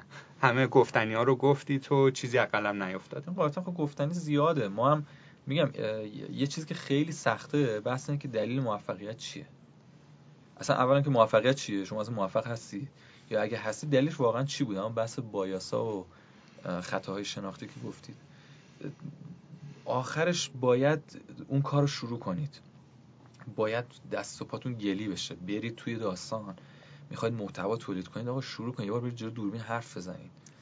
می‌خواید یه بیزنس شروع کنید برید بخونید. برید تحقیق کنید. استارت بزنید. هی توی ایده پردازی و چی میگن concept و اینکه کسب و کار رو هی آره پاک کنید هی به این دوستتون بگید این ایده خوبه یا نه بگی آره خوبه به یکی دیگه بگید بگید نه اینش خوب نیست اون. هی فقط حرف بزنید در موردش اینا معمولا به نتیجه نمی‌رسه. آخرش باید برید توی کار. آخرش باید اگه شغلی دارید خوشتون نمیاد بیای بیرون. بیاید تو این سمت. چون دیگه باید به این فکر کنید که آقا من پنج سال دیگه تو این کار باشم چه وضعیتی ذهنی دارم؟ دپرس میشید. اگه من الان این کارو نکنم پنج سال دیگه پشیمون میشم. یارو یارو خود جف بازوس میگه. کل نگرش من همینه که آقا کاری رو بکنم که اگه نکنم در واقع بحث پشیمونی رو میاره وسط. میگه من کاری که انجام میدم انتخابایی که انجام میدم که بعدا از انجام ندادنش پشیمون نشم. یعنی اگر احساس کنم که اگه این کار سمتش نرم بعدا پشیمون میشم اون کار باید انجام بدم. خب با این سیستم حالا خوش میگه نو ریگرت حالا نمیگم حالا اون فرمولش برای همه جواب میده ولی واقعا فرمول خوبیه. چون زمان محدود ترندا و ایده ها ممکنه یه سال دیگه هیچ وقت جواب نده ده نفر دیگه انجام بدن یا ممکنه یه سری فرصت های دو متر جلوتر در مقابلتون باشه که بخاطر اینکه الان استارت نزدید اونو بهش نمی‌رسید. برای میگم هر کاری می‌خواین بکنین استارتشو بزنید هر جوری که هست. بله.